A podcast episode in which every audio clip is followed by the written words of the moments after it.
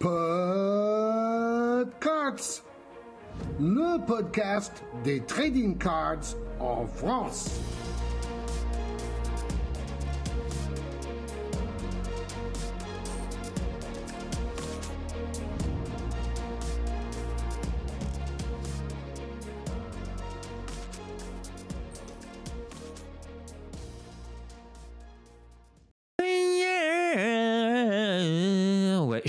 La chanson. Comment vas-tu, Greg? Épisode 27 Yes, mon Adri. Bah ouais, 27, c'est les noces de. Euh, Papier. Ah mince, c'est pas carton. c'est du papier mâché. C'est ça. C'est bien humide, bien gluant là. Ça fait plaisir, mon Adri, de te retrouver. Eh bah écoute, euh, moi aussi, mon, mon Greg Ounay, Yeah. t'as la, la forme en ce jour de retraite de Tom Brady? Ouais, j'ai vu ça. euh, c'est la bonne, apparemment, là. Ouais, ouais. Mais ces mecs-là savent pas s'arrêter. Euh, J'ai toujours dit, moi, j'ai horreur des mecs qui savent pas s'arrêter. C'est Eh pour oui. ça, euh, moi, je m'arrête très tôt hein, dans Podcart. Euh, Greg, Oui. un épisode Chargeax de chez Chargeax. Préparez les Fenwick parce qu'il y a du lourd.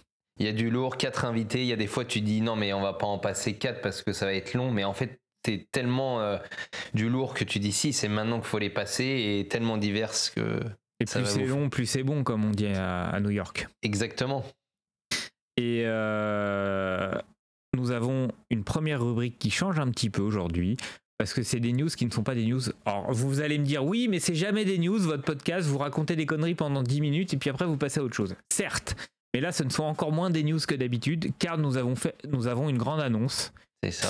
C'est une Euh, big news, en fait. C'est une seule big news. Voilà, une seule big news. Euh, moi et Greg, nous nous sommes accouplés. Nous avons fait un enfant maudit du hobby.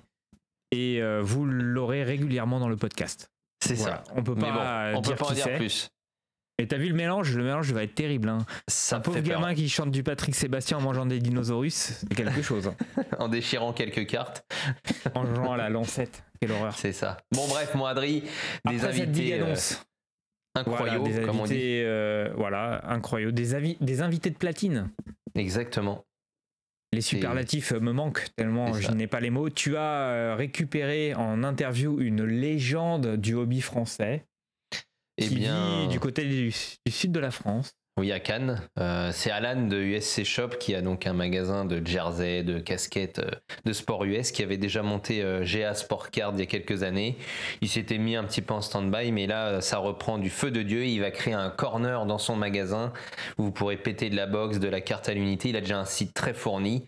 Donc, on est allé à sa rencontre et il a de très beaux projets pour le hobby.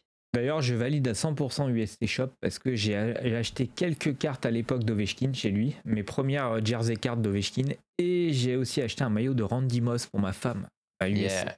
Et, Et euh, d'ailleurs, la livraison on le- est topissime. euh, T'as raison, mon Adri, et on le remercie aussi. Il avait été euh, l'un des premiers à offrir un lot aussi quand on avait fait la bourse à Vannes du Dugout Exactement, le fameux ballon signé par Kyle Drexler, gagné par euh, Charles-Antoine. Sur un tir improbable. contre un enfant de deux ans. hein. C'est ça.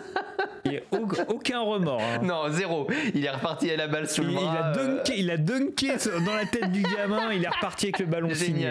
Ah voilà, c'était Big up. Charles-Antoine. Big up, très marrant, très bonne anecdote. Et puis euh, Euh, voilà. Voilà, donc ensuite, après Alan, le beau gosse, nous avons un autre beau gosse qui s'appelle Lakev. Ouais, Kevin, collectionneur de hockey, ça, t'a- ça te fait plaisir là? Exactement. Euh, bah, le hockey, hein, la vraie vie, le sport des rois, comme on dit. Et il est venu nous raconter sa passion. C'est ça, sur le hockey, sur son univers, pareil. Et euh, ça va faire plaisir à nos amis de, du Hockey Cards euh, Fan Club. Et puis euh, toute la communauté NHL. Yes, et il parlait aussi pas mal de hockey euh, français. Donc, Exactement. Très grosse culture, le gars. euh, Ouais, ouais, ouais. Il m'a il m'a impressionné, je me suis senti tout petit durant cette interview. Bah oui, c'est ça. De toute façon, vu notre niveau, on peut que se sentir petit. C'est ça, exactement. Ensuite, nous allons re- retrouver le truculent, l'incroyable, le septuagénaire Maître Magouille. Et oui, il nous réserve encore une rubrique, je le sens, euh, du feu de Dieu. Exactement. Euh, vous allez en prendre plein les mirettes. Hashtag mirette.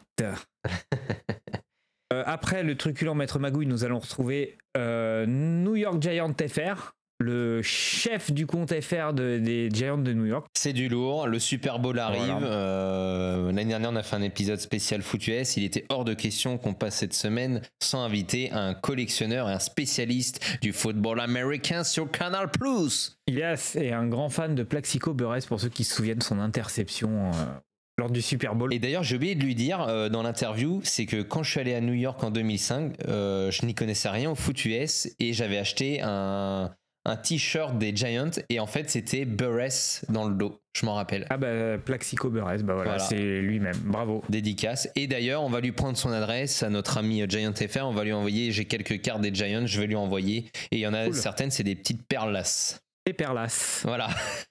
En parlant de Perlas, nous avons eu aussi euh, un concurrent, on peut dire.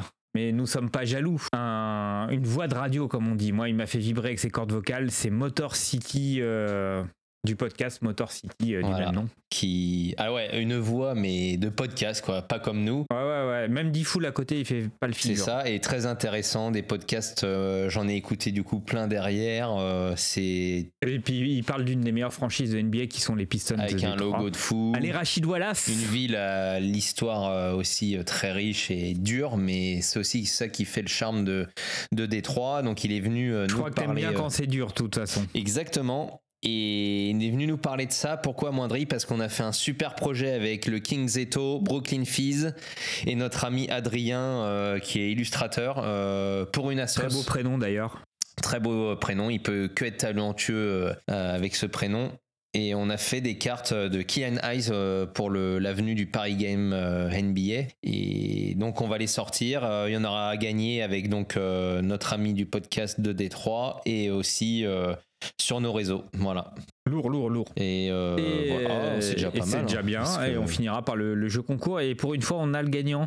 Oui, Et assez rare. Oh, tu rigoles, arrête. C'est les dernières fois, on n'avait pas trop le gagnant, on faisait le Si, tirage après. si, Mais là, si. là, on s'est organisé pour une fois. euh, on a fait un petit effort. euh, c'est le début de l'année. On a dit on va pas commencer sur une note noire. D'accord. Et euh, donc, euh, notre ami du podcast Les Chroniques de Motor City, euh, on fera aussi gagner des cartes, mais faut pas oublier qu'il y a une partie caritative, donc vous pourrez vous procurer les cartes via nos réseaux sociaux. Et on a déjà eu des demandes, ça va partir comme des petits pains. Exactement. Et l'argent sera reversé à Magouille Healthcare Association. Voilà. Ouais, non, non, au contraire, ça va être à, à une assoce qui est chère à Adrien, parce que lui aussi, il est concerné personnellement et euh, de mémoire. L'association William euh, en Bretagne qui est chère à Adrien, euh, tout sera reversé pour l'aider, même si c'est une petite somme, il n'y a pas de petite somme pour aider les enfants. Ouais. Exactement, mon Adrien. Voilà. Il n'y a jamais de petites sommes, donc n'hésitez pas à arroser les associations, ils en ont besoin, surtout en ces temps difficiles. Euh, bah, on fait des bisous, la, la pote community. Tu vas avoir euh, trois heures de montage, mon Adrien, pour découper le sommaire. 3 heures de montage, car il y a eu 50 coupures à cause d'un câble à 20 centimes. Merci Greg. Allez, on lance le podcast. Let's go Yeah!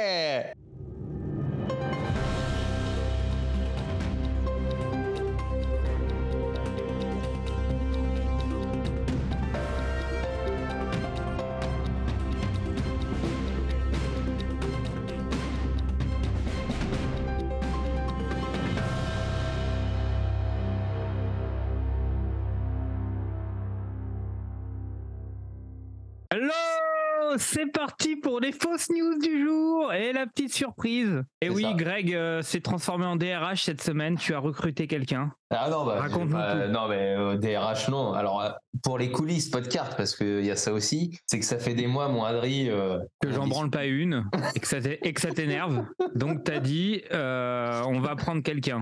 Non, non, non, parce que d'une, c'est faux. Chacun est complémentaire et puis euh, il n'y a pas de contrainte. Mais c'est vrai que les réseaux sociaux, d'une part, ça demande beaucoup de temps. Et C'est de la la- merde quand même. On est d'accord. Non, non, tu peux pas dire ça. Et la deuxième chose, c'est que bon, bah les news, hein, des fois, on oublie la moitié de ce qu'on voudrait dire. On cherchait quelqu'un et euh, je, ça fait quelques mois que je le suis, que je trouve, euh, j'aime bien ce qu'il fait et, et voilà. Donc, euh, Et en plus, il est, beau, il est beau gosse. il est beau gosse et en plus, euh, bah voilà, Alex, salut Alex. Salut. Donc, euh, donne- Donne-lui son nom, son vrai nom sur les réseaux pour que les gens puissent le, le pouce Le bleu, comme follow. on dit. Alex TCG 22, c'est ça? C'est ça, avec soit des underscores si vous êtes motivé entre Alex TCG22, soit rien. Et vous me trouverez. Alors, pour les noobs d'internet, le underscore, c'est en dessous du 8. Le grand tiret. C'est celui-là. Ouais, alors ça, c'est les spécialistes techniques. Moi, je comprends rien, mais. c'est. Très vite, hein, comme on dit autrement. Et donc, Ouais, euh, Alex va s'occuper du social networking, des Ah, réseaux sociaux. Avec nous, mais il va nous aider, il va nous. Voilà. il Et surtout, il va, plein de choses. il va faire des news et des vraies news parce que, en fait, nous, on- moi, je préparais rien. J'arrivais, je disais, tiens, j'ai vu ça une fois euh, sur Internet, ça a l'air bien. Et puis, je racontais deux heures de merde euh, et voilà. Donc, c'était pas des vraies news. Là, euh, enfin, un mec qui va bosser dans l'équipe. Et ça, c'est incroyable. Bienvenue dans la team, Alex. En tout cas, ça fait plaisir. Bah, merci, ça me fait plaisir aussi. Moi, je suis content. Je, je vous écoute justement depuis un bon moment. Je vous ai, déjà vu au Paris Card Show et là, maintenant, je suis ravi de Je pouvoir. n'ai aucun souvenir. On s'est vu en vrai. Et oui, elle est... le Adri, il a fait un reset. J'ai pas la mémoire des visages, je m'excuse. En plus, on se verra à Lille, Alex. Exactement. Donc ça, c'est Euh, cool. en Belgique. Et euh, Alex, euh, on verra ça donc euh, dans le prochain épisode parce que là nous avons quatre invités, ça fait beaucoup de monde. Donc euh, le prochain épisode, tu seras avec nous pour une vraie rubrique news. On débattra ensemble, on, on apportera des choses et en plus tu vas amener ta patte euh, pour que ce soit des sondages, des live vidéo, enfin pas mal de choses et ça va animer aussi Podcart et faire de la nouveauté pour la troisième saison. Ah, on va mettre les auditeurs et auditrices à contribution. Ça c'est cool. Exactement. T'as vu mon Adrien se professionnalise dans l'amateurisme. Ouais, moi ça me fait peur, hein, mais euh, moi j'ai toujours voulu faire un truc euh, d'amateur, mais là si ça devient un métier, euh, je vous laisse Non, faire. hein. Moi je. Un métier. C'est toi qui parles de DRH, c'est pas nous. hein. Ah, il est, il est sans voix. Ah, genre, je suis sans voix, je sais plus quoi dire. Je suis, euh, moi tout ça, ça me dépasse. euh, C'est toi qui as le meilleur micro des trois aussi. hein. C'est vrai. Ouais, il a un bon micro, Greg. hein. Non, regarde, il est beau, mais il est posé. Ouais, ouais, il a pas pris le pied. Parce que c'est- en Ouais, fait, je- le pied, c'est c'est intransportable, c'est une catastrophe. Ouais, je suis au boulot et bon, voilà quoi. Il y a, il y a un moment, je peux pas, je peux pas mettre ça dans mon sac à dos. Non, mais ça, on va investir pour un micro. Si tu interviens régulièrement, euh, on fera le nécessaire. J'ai j'ai tout qui est en place. Je vous, je vous montrerai. Ah, ouais, ok. Alex, il est au taquet. Oh, bah ça va alors. J'ai même pas besoin d'investir. Oh, Je on m'en est content, Maître Magouille est content. Je vais pouvoir garder ma tunasse. Donc voilà, Alex, bienvenue parmi nous et euh, on te dit, euh, Bienvenue. voilà, rendez-vous au prochain épisode et c'est parti. euh, la team Podcart s'agrandit, c'est avec le plus grand des plaisirs. C'est ça aussi le, le hobby, euh, c'est, c'est pas être toujours, euh, c'est agrandir la famille et ça en fait partie. Merci. Puis j'ai j'ai hâte de pouvoir partager toutes ces passions avec vous et, et avec tout le monde et de, de pouvoir euh, donner de plus en plus d'informations sur le hobby euh, à tous ceux qui sont intéressés et à tous ceux qui le découvrent. Merci Alex et puis bah rendez-vous euh, donc dans deux épisodes euh, après celui-ci. À deux, carrément. Enfin un, un, ah, ça y est, je m'en Un et demi, deux. Un et demi, deux. Non mais tu vois, euh, il y a celui-là ou et le suivant, donc ça fera deux en comptant. euh, voilà. Enfin tu m'as compris. Deux, deux- deux inclus, quoi. Deux inclus. Voilà, merci. C'est comme le ou. Le ou est toujours inclusif parce que ça peut être soit l'un, soit l'autre ou les deux. Comme quoi, on fait même du français quoi. Non, c'est des maths, ça, mais bon, c'est pas grave. C'est de la logique mathématique, mais Bon, C'est ton métier, au moi. niveau de la Saint-Valentin, quoi, à peu près. Exactement. Voilà, voilà, quelqu'un d'ancré et euh, on offrira une belle box à nos dulcinés. Oh ouais, on vous fera gagner euh, une entrée au Moon City à Paris pour euh, vos plus belles soirées euh, libertines. Voilà pour l'anecdote.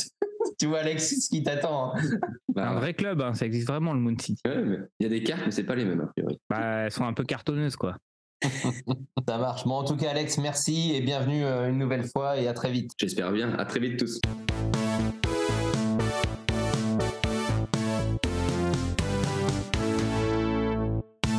C'est le moment de retrouver donc euh, pas un nouveau parce que on sait que tu existes depuis un moment, mais on va dire chez Podcart et puis un peu de mise en lumière parce qu'il y a peut-être une actualité qui fait que on va pouvoir en découvrir un peu plus. Donc on reçoit Alan, le gérant de GA Sport. Salut, Salut ça va? Eh ben écoute, tout va bien, il fait beau aujourd'hui, donc on va ce pas j'allais dire avec un accent. euh, J'espère que tu nous envoies le soleil parce que c'est pas pareil partout. Quoi. Ah, ah, ben écoute, hein, c'est quoi, le sud, euh, on n'a pas la, la chaleur, on a le frais, mais en tout cas, on, on a le soleil, on n'a pas tout perdu. Parce que toi, alors tu es basé à Cannes, c'est ça? Exactement. Ok, depuis plusieurs années, puisqu'on te connaît euh, donc euh, sous deux identités, parce que bah, déjà tu as déjà participé, euh, je me rappelle à Vannes où tu nous avais aidé pour un cadeau avec USC Shop, et tu as aussi Mhm. une entité carte, donc GA Sport, où tu vas un petit peu nous parler aujourd'hui, puisque tu as séparé vraiment distinctement les deux boutiques. Voilà, exactement. C'est ce qu'on disait tout à l'heure, c'est que aujourd'hui, beaucoup me connaissent avec USC Shop, avec lequel j'ai commencé. On a séparé les activités, notamment pour les cartes puisque c'est un public un petit peu particulier euh, et effectivement euh, autant les collectionneurs et collectionneuses savent la plupart du temps de quoi ils parlent, autant je me suis rendu compte que c'était un petit peu plus compliqué avec euh, le public néophyte. Donc, euh, pour éviter de, tout mélanger, on a fait une séparation distincte. Donc, USC Shop aujourd'hui existe toujours, mais est spécialisé dans le textile, les casquettes euh, et euh, GA Sport Cars. Bah, comme son nom l'indique, c'est vraiment que pour les cartes de collection. D'accord. Alors euh, GA Sport euh, Scard, il y a une, ça veut dire quelque chose ou euh, ça vient d'où le nom? Alors, c'est tout simple. Un GA, c'est euh, les premières lettres euh, de mon prénom, de celui de ma femme et de celui de mon fils. D'accord. Ok. Ah bah, voilà. Non mais alors ça on l'apprend, donc ça c'est c'est sympa. Ok. Ta, ta famille est aussi impliquée dans les cartes ou? Euh, alors mon fils plus dans la destruction de cartes, hein, on va être honnête. Euh, Du, du haut de ses 7 ans pour l'instant, euh, ça le passionne pas plus que ça, y compris les Pokémon. C'est vraiment un truc qui a glissé sur lui et bah écoute pour mon budget j'ai envie de te dire tant mieux. Oui. Euh, ma femme euh, s'y était un petit peu intéressée, mais elle si c'était pas un autographe, euh, ça lui a- ça l'intéressait pas. Donc au bout d'un moment, euh, il a fallu qu'on mette les choses au clair parce que de temps en temps elle me, elle me mettait de côté euh, des, des jolis petits trucs. Elle m'avait fait le coup une fois avec une carte, une, une émeraude en, en- en carte NHL, euh, en me disant ouais celle-là elle est nulle. Et en fait euh, le lendemain en regardant la carte un peu à la lumière, je m'étais rendu compte qu'elle était numérotée sur 5. Donc euh, bon voilà. Donc nul. à partir de là, été obligé de la licencier euh, avec perte et fracas. Voilà. D'accord. Et toi, t'es dans le monde de la euh, collection, j'imagine? Ah bah moi je suis tombé dedans depuis euh, pas mal d'années, hein, on va dire euh, un peu plus de bah, ouais, 25 ans, 24 ans pour être précis. Euh, donc j'ai commencé à collectionner euh, assez jeune, hein, comme beaucoup d'entre nous à l'époque où Internet n'existait pas, où c'était les parents, amis qui allaient aux États-Unis, qui de temps évidemment des cartes. Alors c'était pas toujours une réussite, mais en en tout cas, euh, ça permettait un petit peu d'avoir accès à, à ces choses intouchables à l'époque, euh, puisque c'était même avant qu'on trouve euh, du FLIR ou du Upper Deck euh, chez le marchand de journaux qu'on a tous connu. Voilà. Et puis maintenant, ça fait ça fait 11 ans que j'en ai fait un, un métier. D'accord. Voilà. Ouais, donc toi, tu fais. Alors personnellement, tu collectionnes tous les sports ou t'as un sport de prédilection? Alors non, moi je suis je suis avant tout et à tous les niveaux un, un gros fan de football américain. D'accord. J'ai été basketteur, donc euh, comme euh, au début j'ai commencé par les cartes de basket avec les potes, mais euh, j'ai très vite bifurqué vers le vers le foot US.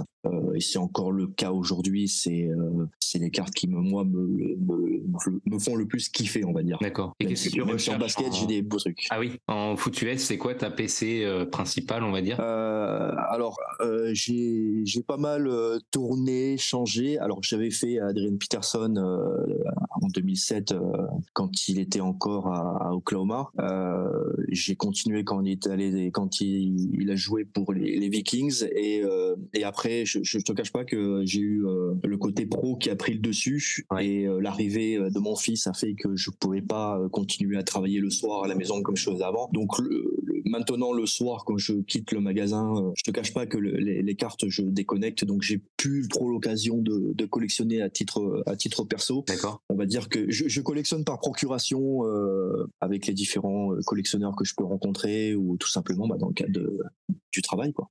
Ouais, très bien. Et alors, euh, c'est marrant parce que bon, bah, souvent on a vu le Paris Card Show, il y a des choses qui s'organisent un petit peu à droite à gauche. On sait que dans le sud, il y a une communauté. Je pense à JP qu'on avait reçu, euh, Jean-Paul Allard. Et dans le sud, il y a aussi une communauté. Est-ce que, alors, je sais que tu as mis en place aussi un rendez-vous des collectionneurs. Quelle est la dynamique un petit peu? Tu peux nous en parler? Alors, euh, dans le sud, euh, on se rend compte qu'il y, y a beaucoup de collectionneurs, mais c'est un petit peu comme partout en France. Euh, J'en discutais d'ailleurs il il y a quoi, pas plus tard qu'hier, avec un, gars qui collectionne. Et je lui expliquais, c'est quand même dingue qu'à l'époque où on est, avec tous les supports qu'on a, Internet, Facebook et différents shows organisés, il y a autant de gens, de collectionneurs en tout cas, qui, qui ont l'impression d'être seuls ou, ou très peu nombreux. Je peux te garantir que moi, dans le sud, il y a une belle communauté. Alors, ils sont pas forcément actifs sur les réseaux sociaux, évidemment, mais euh, il y a quand même pas mal de monde et euh, on se rend compte qu'il y a des gens qui sont pas qui se considèrent pas comme collectionneurs mais qui remettraient bien le doigt dans le pot de confiture si tu vois ce que je veux dire. Et, euh, et effectivement euh, même si des fois ils passent au magasin puisque je, là j'ai un, un tout petit rayon carte que j'ai mis en vitrine histoire de, de montrer qu'on fait ça aussi puisque j'ai de plus en plus de gens qui qui veulent venir au magasin pour voir les cartes euh, indépendamment de ce qu'on a organisé euh, depuis le mois de octobre ou novembre, je sais plus exactement. Mais il y a, il y a beaucoup de collectionneurs dans le sud, en tout cas, ça c'est une, certitude et je pense que il y a beaucoup de collectionneurs qui s'ignorent. Voilà. C'est ça, ouais, on croit toujours qu'on est dans son coin, mais au final, quand tu mets bout à bout, euh, comme tu dis, dans toute la France, au final, ça fait un beau noyau et c'est bien. Mais que- Oui, oui, oui. On n'a pas, on n'a pas à rougir, je pense, des États-Unis. Alors, ça, ça reste moins culturel peut-être euh, que, que pour les Américains, mais euh, mais il y a, il y a beaucoup, beaucoup de collectionneurs en France. C'est une évidence. C'est ça, et on voit, euh, on l'a vu avec le dernier Paris Car Show, là la deuxième édition aussi, on a vu plein de nouvelles têtes, des nouveaux gens, de plein de monde et des belles surprises. Et alors dans ton magasin, donc comme tu dis, tu as un petit rayon, tu fais aussi des rendez-vous de collectionneurs. L'idée c'est quoi? C'est de faire grossir le shop, parce que tu as des boîtes à disposition. Comment ça s'organise? Alors en fait, euh, la première chose, ça a été euh, de, vouloir un petit peu euh, faire se rencontrer les collectionneurs, puisque moi j'en vois, euh, on va dire quasiment tous les jours, euh, des gens qui sont intéressés, qui aimeraient s'y mettre ou qui, qui collectionnent déjà depuis un petit bout de temps. Et comme je te disais à l'instant, il y a beaucoup de gens bah, bah, qui s'ignorent. Donc en fait, c'était le, but, c'était que les, collectionneurs euh, et collectionneuses, encore une fois, puissent se rencontrer, euh, on va dire un peu à la cool et surtout euh, physiquement parlant. Ça a permis d'avoir des discussions sympas. Je te, te cache pas que de temps en temps, je, rigole parce que ça dévie vite sur des, souvenirs d'enfance, de la façon dont on collectionnait. Euh, Donc, on a, on a beaucoup d'anecdotes et c'est assez rigolo. Le but aussi pour moi, c'est de commencer à pas tester le terrain parce que j'a- j'avais déjà fait ça quand j'avais la, la- boutique à Nice où on était vraiment en mode euh, gros rayon de cartes. Euh, mais c'était un petit peu de, de, de faire revenir euh, les cartes au magasin. Je me suis rendu compte qu'effectivement, il y avait, il y avait une vraie demande pour ça.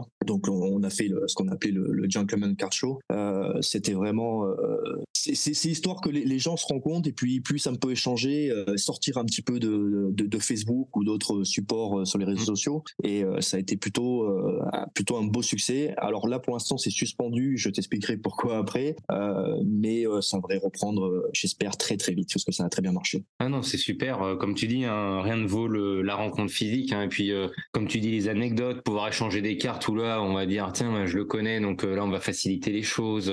C'est puis on va se faire un réseau aussi parce que mine de rien, allez, tiens, on se retrouve. Et en plus d'avoir cette chance d'avoir un magasin, parce que même tu dis un rayon de cartes, c'est quand même quelque chose qui est agréable parce que aujourd'hui, c'est essentiellement de la vente internet. Donc c'est vrai que Alors, Après, il y a, une, y a, on va pas se mentir, il y a, une vraie demande. Hein. euh, Internet, c'est bien, euh, mais euh, je pense qu'il faut passer à la vitesse supérieure. Alors, c'est peut-être mon côté vieux con. Effectivement, je suis pas un gros fan d'Internet. C'est indispensable, évidemment, d'un point de vue commercial, on va dire. Mais ça permet aussi de récupérer, euh, je pense, euh, enfin récupérer, d'avoir des clients plus jeunes. Euh, J'ai beaucoup de, gamins de, de 8-10 ans et c'est important de, pouvoir toucher chez, chez, ces jeunes qui, qui, puissent physiquement, qui puissent avoir les paquets entre les mains, voir les cartes, qu'on puisse leur expliquer aussi parce que quand tu es devant l'ordinateur, alors quand tu es collectionneur depuis plusieurs années, tu sais de quoi tu parles, tu sais où aller, tu sais ce que tu veux.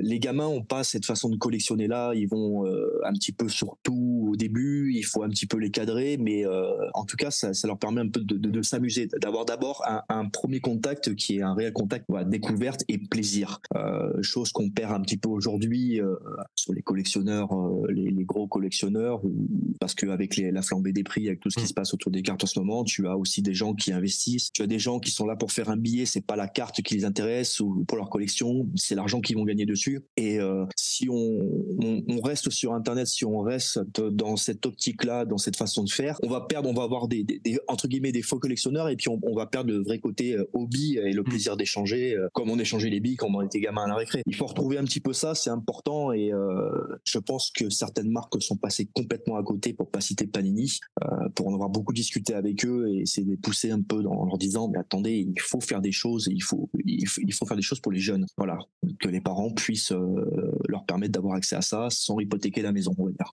Clairement, clairement. Non, bah, c'est ce qu'on espère. Alors, on croise les doigts et on ose espérer qu'avec Fanatics, il y, ait- il y aura toujours cette partie high-end euh, vraiment euh, à part, mais qui reviennent aux fondamentaux, comme avec des prix de paquets euh, vraiment accessibles et des collections euh, qui sont aussi en rapport avec le coût. Parce que, comme tu disais, Panini, euh, on a des cartes des fois qui sont chères, mais en plus, comme je prends les Oops, quand tu voyais le prix des boîtes, alors ce que tu avais dedans en plus, c'est que derrière, euh, t'en avais pas pour ton en argent. Donc, c'est vrai que c'était dur à, à avoir. Et du coup, ouais, tu travailles avec Panini, mais est-ce que tu, tu travailles avec d'autres marques ou euh, Alors, je, je, je travaille plus avec Panini. Euh, je me suis fâché avec eux, clairement. D'accord. Euh, Euh, c'est pas c'est pas des gens avec qui on continue envie de travailler. Il faut savoir que ça doit pas être top l'ambiance chez Panini parce que tu as déjà beaucoup, de turnover en fait. On a des intermédiaires, des interlocuteurs différents très rapidement. voilà, j'ai arrêté de bosser avec eux. on n'était pas d'accord et jusqu'au jour bon où la, goutte d'eau. Hein, pour la petite anecdote, on a reçu un, gentil mail. Je pense que ça a été chez quelques vendeurs. J'ai pas les, autres vendeurs parce qu'on n'était pas très nombreux en Europe, mais euh, nous accusant clairement euh, d'être euh, responsable du non-développement du hobby sur l'Europe, du moins, sachant que sachant que eux ils avaient fait dès que la Chine est rentrée un petit peu dans le jeu, ils nous ont clairement clairement tourné le dos. Hein, et ouais ouais ouais. Et et donc ils nous ont envoyé un mail nous accusant de, de rien faire pour le hobby et qu'on devrait tous avoir un magasin avec un vendeur uniquement pour les cartes et que si ça marchait pas c'était de notre faute. Hein, sachant qu'à l'époque je tentais désespérément de négocier avec eux, euh, de pouvoir faire euh, du, du blaster. Mhm. Euh, alors c'était et dis-toi que c'était encore avant que les prix n'explosent.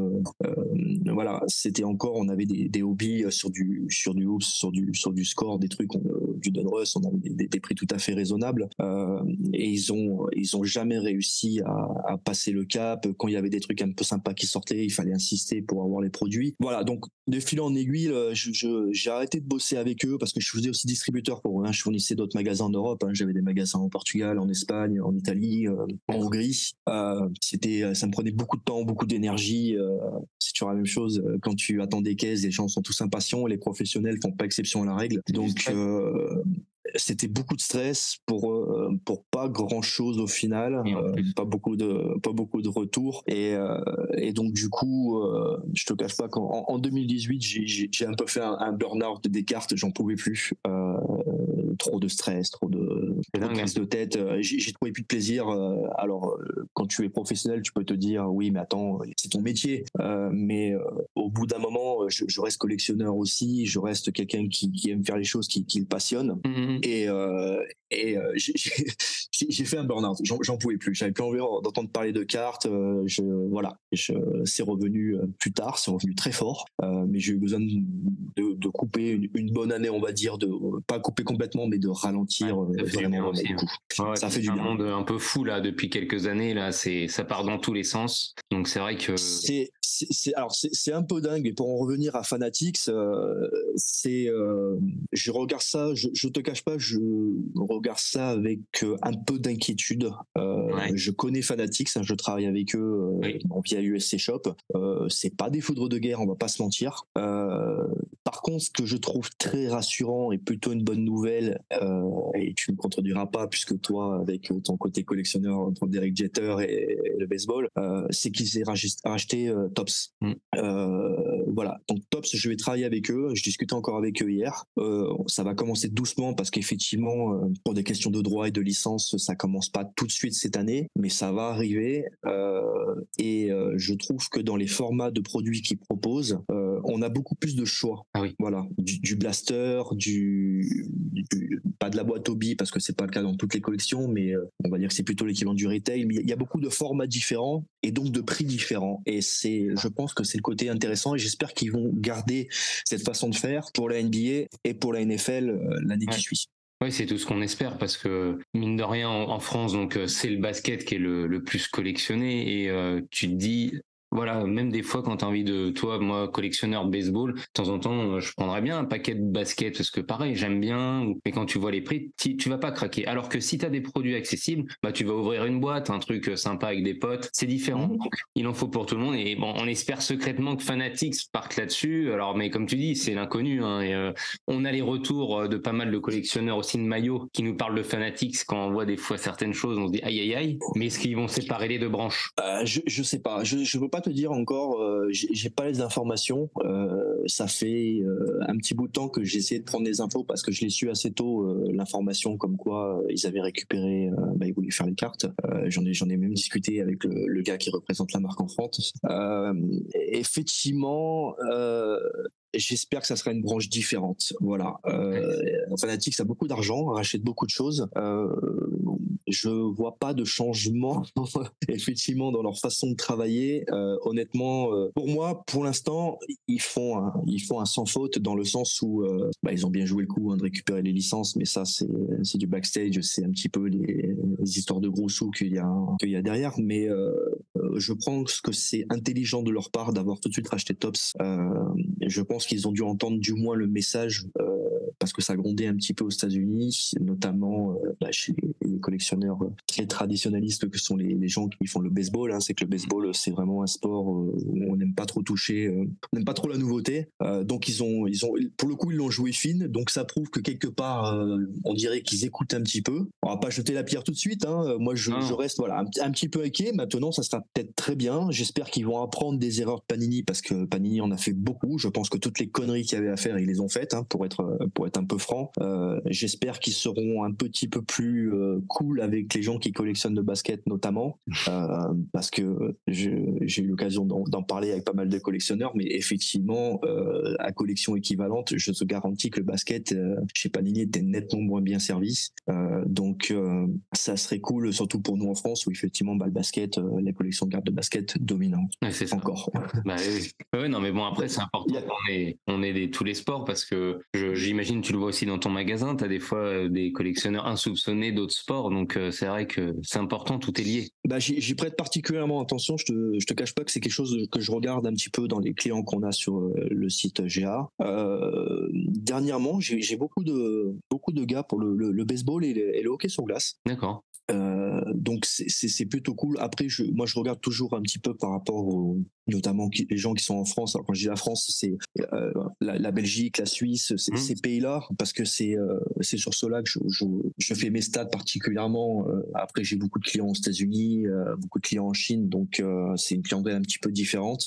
Mais euh, ça me donne plus de, de, de retours sur les, les collectionneurs, on va dire français, et ce qu'ils aiment bien. Euh, je fais toujours en sorte de faire, euh, de pouvoir faire plaisir à tout le monde. Alors effectivement, les cartes de basket dominent, là on peut rien y faire. Mais en tout cas, euh, le, le baseball, le foot US et le, et le hockey, il y a quand même des collectionneurs, et c'est intéressant, et c'est même, moi je trouve ça plutôt cool de, de voir ça. Voilà. Ouais, ouais, non, c'est, c'est top. Et alors, est-ce que tu as des, des projets là prochainement euh, pour les cartes ou Alors, des, des projets, de manière générale, j'en ai, toujours plein la tête. Euh, Peut-être trop même. Donc là, effectivement, en 2023, il y a, y, a, y a un gros projet pour les cartes. Euh, je suis en train de le mettre en place. Ça prend un petit peu de temps parce que c'est euh, c'est un, c'est un, un beau business, donc il faut euh, il faut y aller doucement. Euh, tu te doutes bien que quand tu vas solliciter une banque euh, pour euh, développer une activité et que tu leur parles de cartes, euh, ils te regardent comme un martien. Euh, ça n'a pas changé. Bon, mon banquier aujourd'hui me connaît, donc euh, le mec me regarde toujours avec euh, des yeux euh, pleins de larmes, on va dire. Mais euh, en tout cas, euh, c'est euh, c'est quelque chose que, que voilà, moi je, je rêve. C'est vraiment un trip que j'ai depuis bah, presque depuis que je suis gamin que je collectionne. Hein, c'est vraiment d'avoir un gros rayon carte, le dans le dans le style typique hein, du magasin américain. Euh, alors un petit peu euh, un petit peu effectivement adapté euh, au marché européen, hein, mais euh, en tout cas c'est euh, c'est un, projet. Donc euh, on est euh, j'ai un local, j'ai tout ce qu'il faut euh, et euh, j'ai les plans, j'ai tout. Donc je, je mets ça en place doucement. Je prends le, ah, je prends un petit peu le temps. C'est un petit peu dû au contexte économique. Je te cache pas qu'en ce moment, euh, le contexte est particulièrement difficile. Euh, alors c'est pas par, par peur de pas avoir de clients. Au contraire, euh, si j'écoutais tous mes clients, je pense que j'aurais déjà une dizaine de magasins, hein, honnêtement. Mais euh, on- ouais, ouais, non. Tous les jours, euh, tu veux pas ouvrir à Lyon, tu veux pas ouvrir à Bordeaux, tu veux pas ouvrir là, tu veux pas ouvrir là. et Calmez-vous. Donc euh, c'est voilà, je vais essayer de mettre en place en donc au courant de l'année. Je vais laisser passer le premier euh, passer le premier trimestre parce que c'est c'est un peu compliqué. J'ai un peu de travaux à faire pour mettre le rayon en place. Est-ce que c'est dans le même local terme- que USC Shop On est d'accord? Ça sera dans ça sera dans ça sera dans le même local. Ouais, ouais. D'accord. Euh, Mais tu as un espace regrouper que les tu le réaménages. Ça sera un espace qui sera consacré uniquement qu'aux cartes. Ah voilà. donc alors, cartes et tout ce qui est donc euh, tout ce qui est objet signé.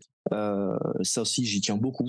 Euh, Il y, a, il y a une clientèle un peu plus, euh, un peu plus spécifique, on va dire, mais c'est vrai que ce sont des produits. J'en ai eu quelques-uns au magasin qui sont tous vendus. Donc c'est quelque chose que je vais mettre en place en, en plus des cartes. Mais je veux faire un, voilà, un truc lourd tout de suite. Donc ça prend un petit peu de temps. Faut un peu être patient. Là, pour rigoler, pendant les fêtes, j'ai mis une petite vitrine à l'entrée du magasin avec quelques cartes. Hein j'ai mis un petit peu tous les prix. Bon, j'ai pas mis les trucs hors de prix, mais il y, en a un petit peu pour tous les budgets. Et, et j'ai été étonné du nombre de non collectionneurs qui sont venus taper dedans. Ah ouais. c'est c'est impressionnant. C'est des, des, gars. Alors ça, ça va du gars qui aime le basket et qui dit tiens un autographe de Larry Bird, pourquoi pas pour mettre son bureau, pour mettre en déco. Pas dans l'optique de collectionner, mais en tout cas parce que l'objet lui plaisait. Et après j'ai eu des gars aussi qui sont qui sont rentrés et qui ont vu des paquets. Alors là, j'ai quelques petits paquets de cartes et ça leur a rappelé. ah mais quand j'étais gamin, je me souviens, j'allais acheter mon paquet euh, chez le marchand de journaux euh, et qui pour le délire se prennent trois quatre paquets juste pour le, se faire une petite Madeleine de Proust, on va dire. Hein, voilà, hein, euh, c'est c'est un peu ça. Donc donc c'est sympa. Et puis en discutant, bah, on se rend compte que il y a beaucoup de gens qui, ce que je disais au début, que, qui, qui pensent qu'ils sont seuls ou qui ont un peu d'a priori par rapport à ça. Mmh. Et et t'hallucines. J'ai les pompiers qui sont passés me vendre le calendrier. Il y en a un qui est reparti avec le flyers du site, qui a commandé. Ah, les éboueurs, ils m'ont fait ils m'ont fait le même coup. donc donc non, c'est c'est fun. Et puis et puis bon après, je je te cache pas qu'on a l'inévitable coup de fil ou gars qui passe au magasin parce qu'il a retrouvé une boîte à chaussures au fond de sa cave. Est-ce que je suis riche ah, Est-ce que je suis est-ce que je suis riche? Donc malheureusement, ils sont souvent déçus. Je te cache pas que j'ai jamais trouvé de, de, trucs incroyables, mais mais en tout cas, il y en a beaucoup qui disent bon bah je les garde. Ah bah je les passerai à mon gamin ou ou ah bah tiens l'occasion je les rangerai. C'est vrai que c'était fun cette époque, ça me rappelle des bons souvenirs. Et d'où l'importance d'avoir un, un, point physique où les gens peuvent venir. Et et se faire un petit plaisir de temps en temps. On n'est pas obligé de prendre des boîtes à 800 balles, c'est pas une obligation. Hein. Il y en a pour tous les il y en a pour tous les budgets effectivement, mais euh, mais en tout cas, euh, comme je dis, il y a autant de façons de collectionner euh, qu'être collectionneur. Exactement. Et j'essaie de faire plaisir à tous tous les types de collectionneurs. Il y a des gens vraiment qui veulent, qui ont des sacrés budgets ou qui veulent des, des grosses cartes, et puis il y a des gens, ils sont les bases, ça leur va très bien, ça leur fait plaisir, et c'est c'est tant mieux comme ça. Et moi, je prends autant de plaisir à vendre un, paquet à 2 euros qu'une boîte à 800 balles moi je suis d'accord. Et en plus, euh, bah, je me suis baladé pas mal sur ton site. Euh, c'est pratique parce que tu as fait des catégories, on peut rechercher par joueur. Ça doit te prendre un temps fou à tout lister. Euh, oui, c'est une vie. une, une, vie, ça, ça, ouais, ça prend du temps. même si j'ai fait en sorte de, de rendre le procès un petit peu industriel euh, pour lister rapidement. Alors après, quand je quand je suis bien dedans, quand je suis pas fatigué, quand je suis pas euh, dérangé par quoi que ce soit, euh, j'arrive à, à, y aller assez vite. Après, il y a effectivement, euh, je sais pas si tu as vu, mais on a on fait du dépendant sur le site. Oui. Donc il y a certains collectionneurs qui listent leurs propres cartes, euh, qu'après nous on gère, qu'on stocke et qu'on gère. donc que ça soit le, au niveau du stockage ou l'expédition et, et, tous les problèmes qu'il peut y avoir dans l'expédition. Là, je pense si mon, mon webmaster veut bien revenir de vacances, euh, qu'on va faire un petit update sur le site, euh, j'aimerais le passer un petit peu à la vitesse supérieure parce que euh, il y a deux trois trucs qui me plaisent pas encore sur le site pour rendre en fait l'expérience la plus agréable possible. Et puis il y a, y, a, quelques petits défauts. Alors peut-être que les gens les voient pas forcément, mais moi je les vois. Et d'accord. Et c'est c'est bien de temps en temps bah, ajouter des, des, des, des nouveautés, de, de, de, de, pouvoir faire des nouvelles offres, des, pour que les gens se fassent plaisir quoi. Ouais, carrément. Ouais, non, mais bon, c'est bien parce que quand tu commences à avoir un site, un point de vente physique, mettre en place un rendez-vous de collectionneur, euh, on est pas mal quand même pour la France. On est pas mal. Mais écoute, c'est pour ça que je te dis que le burn-out, il m'a fait du bien. Ouais. C'est que fatalité, j'ai repris alors totalement au hasard du calendrier, mais euh, j'ai repris, euh, je me suis remis dedans à fond quelques mois avant le avant le Covid. Et donc du coup, bah, le Covid, ça m'a permis de, de, passer plus de temps puisque moi j'avais le magasin fermé, donc un petit peu à, à, refaire un petit peu les choses. Bon, on a enchaîné un petit peu les coups de pas de bol parce qu'il y a c'est l'année dernière, il y a deux ans, je sais même plus. On avait été, on avait été piraté et le, ah le site a été, a été saccagé. J'ai dû le refaire entièrement. Ah euh, donc ça a été un, un boulot de monstre. Ouais, ouais, je, on se demande qui veut pirater ça. C'est quand même.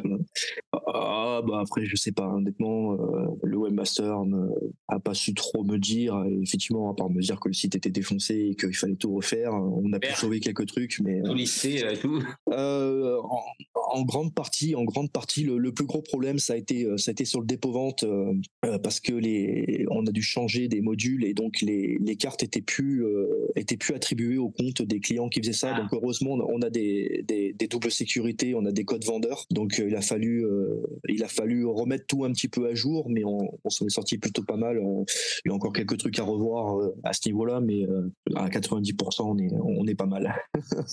c'est un peu de fou. Ah ouais, non, j'imagine. Non, mais c'est top. Avec, dans l'année, on essaiera avec Adri de venir te voir quand ton coin sera aménagé. Ça nous fait Ah ben écoute, on a, on a déjà les canapés, euh, on a déjà la, les, les, les canapés avec la petite table pour euh, pour faire son break tranquille, pour discuter, euh, pour prendre un café. voilà. Ah bah, avec grand ouais, plaisir, hein. vous, vous êtes, vous êtes les bienvenus. hein. Puis l'avantage, c'est que dans le sud, dans... tu peux laisser de la place dans ton... ta valise, tu mets un short, un t-shirt et des claquettes et c'est bon. Ouais, alors méfie-toi quand même, parce que si tu passes maintenant, le short et les claquettes, tu, Ouais, tu vas te mordre les doigts. C'est pour ça, Alors, on attend que le c'est- soit fini. Voilà, c'est peut-être pas comparable effectivement à d'autres coins de la France, mais, euh, mais bon, ce matin au petit déjeuner, il faisait 4 degrés quand même, hein, donc euh, Ouais, bon, c'est pas souvent quand même chez vous. hein. puis faut arrêter que ce cliché du short et des claquettes. J'en porte pas, j'en mets jamais des claquettes. Enfin, bon, je suis toujours au boulot, mais euh, mais non, j'aime pas bosser aux claquettes encore. Ouais, non, ça je comprends, ouais. Mais non, non, on viendra avec Adri, on viendra découvrir ça avec grand plaisir. Et puis, ce sera aussi peut-être l'occasion de voir Dom aussi, parce que je sais qu'il il peut traîner dans le coin des fois. euh. Ah bah Dom, c'est c'est presque un employé du magasin. Non, non, il est, il est, ouais, bah oui, il est sur Cannes, hein, donc euh, effectivement, il est souvent dans le coin. Il est souvent, il est souvent dans le coin, Dom, et euh, voilà, on, on- on rigole pas mal. Bah, on, on bosse ensemble, euh, on bosse ensemble. On fait, on a fait quelques breaks ensemble euh, parce que Dom, euh, il a beau dire, il a beau faire, mais il est toujours, il est toujours partant pour un petit, il est, toujours voilà. partant pour un petit break. Il arrive pas à lâcher, en fait. c'est- Hein. un gamin dans un, un, un gamin dans un magasin de bonbons. C'est très bien. Il faut, il faut cet état d'esprit. Bon, en tout cas, merci Ouais, beaucoup. hein. C'était un, un joli moment. Et, Eh ben, puis, euh, merci à toi. on te tiendra au courant quand on diffusera l'épisode. Et puis, euh, merci. Puis, on viendra te voir en physique. Ça sera toujours plus sympa pour ouvrir des cartes et échanger. Il n'y a pas de problème. Tout le monde est bienvenu et euh, on, on rigole bien. Et puis il y a- y, des- il y a des sacrés personnages dans la collection, donc c'est assez cool. On, on fait des belles rencontres. Ça marche. Merci beaucoup. À bientôt. Merci. À plus.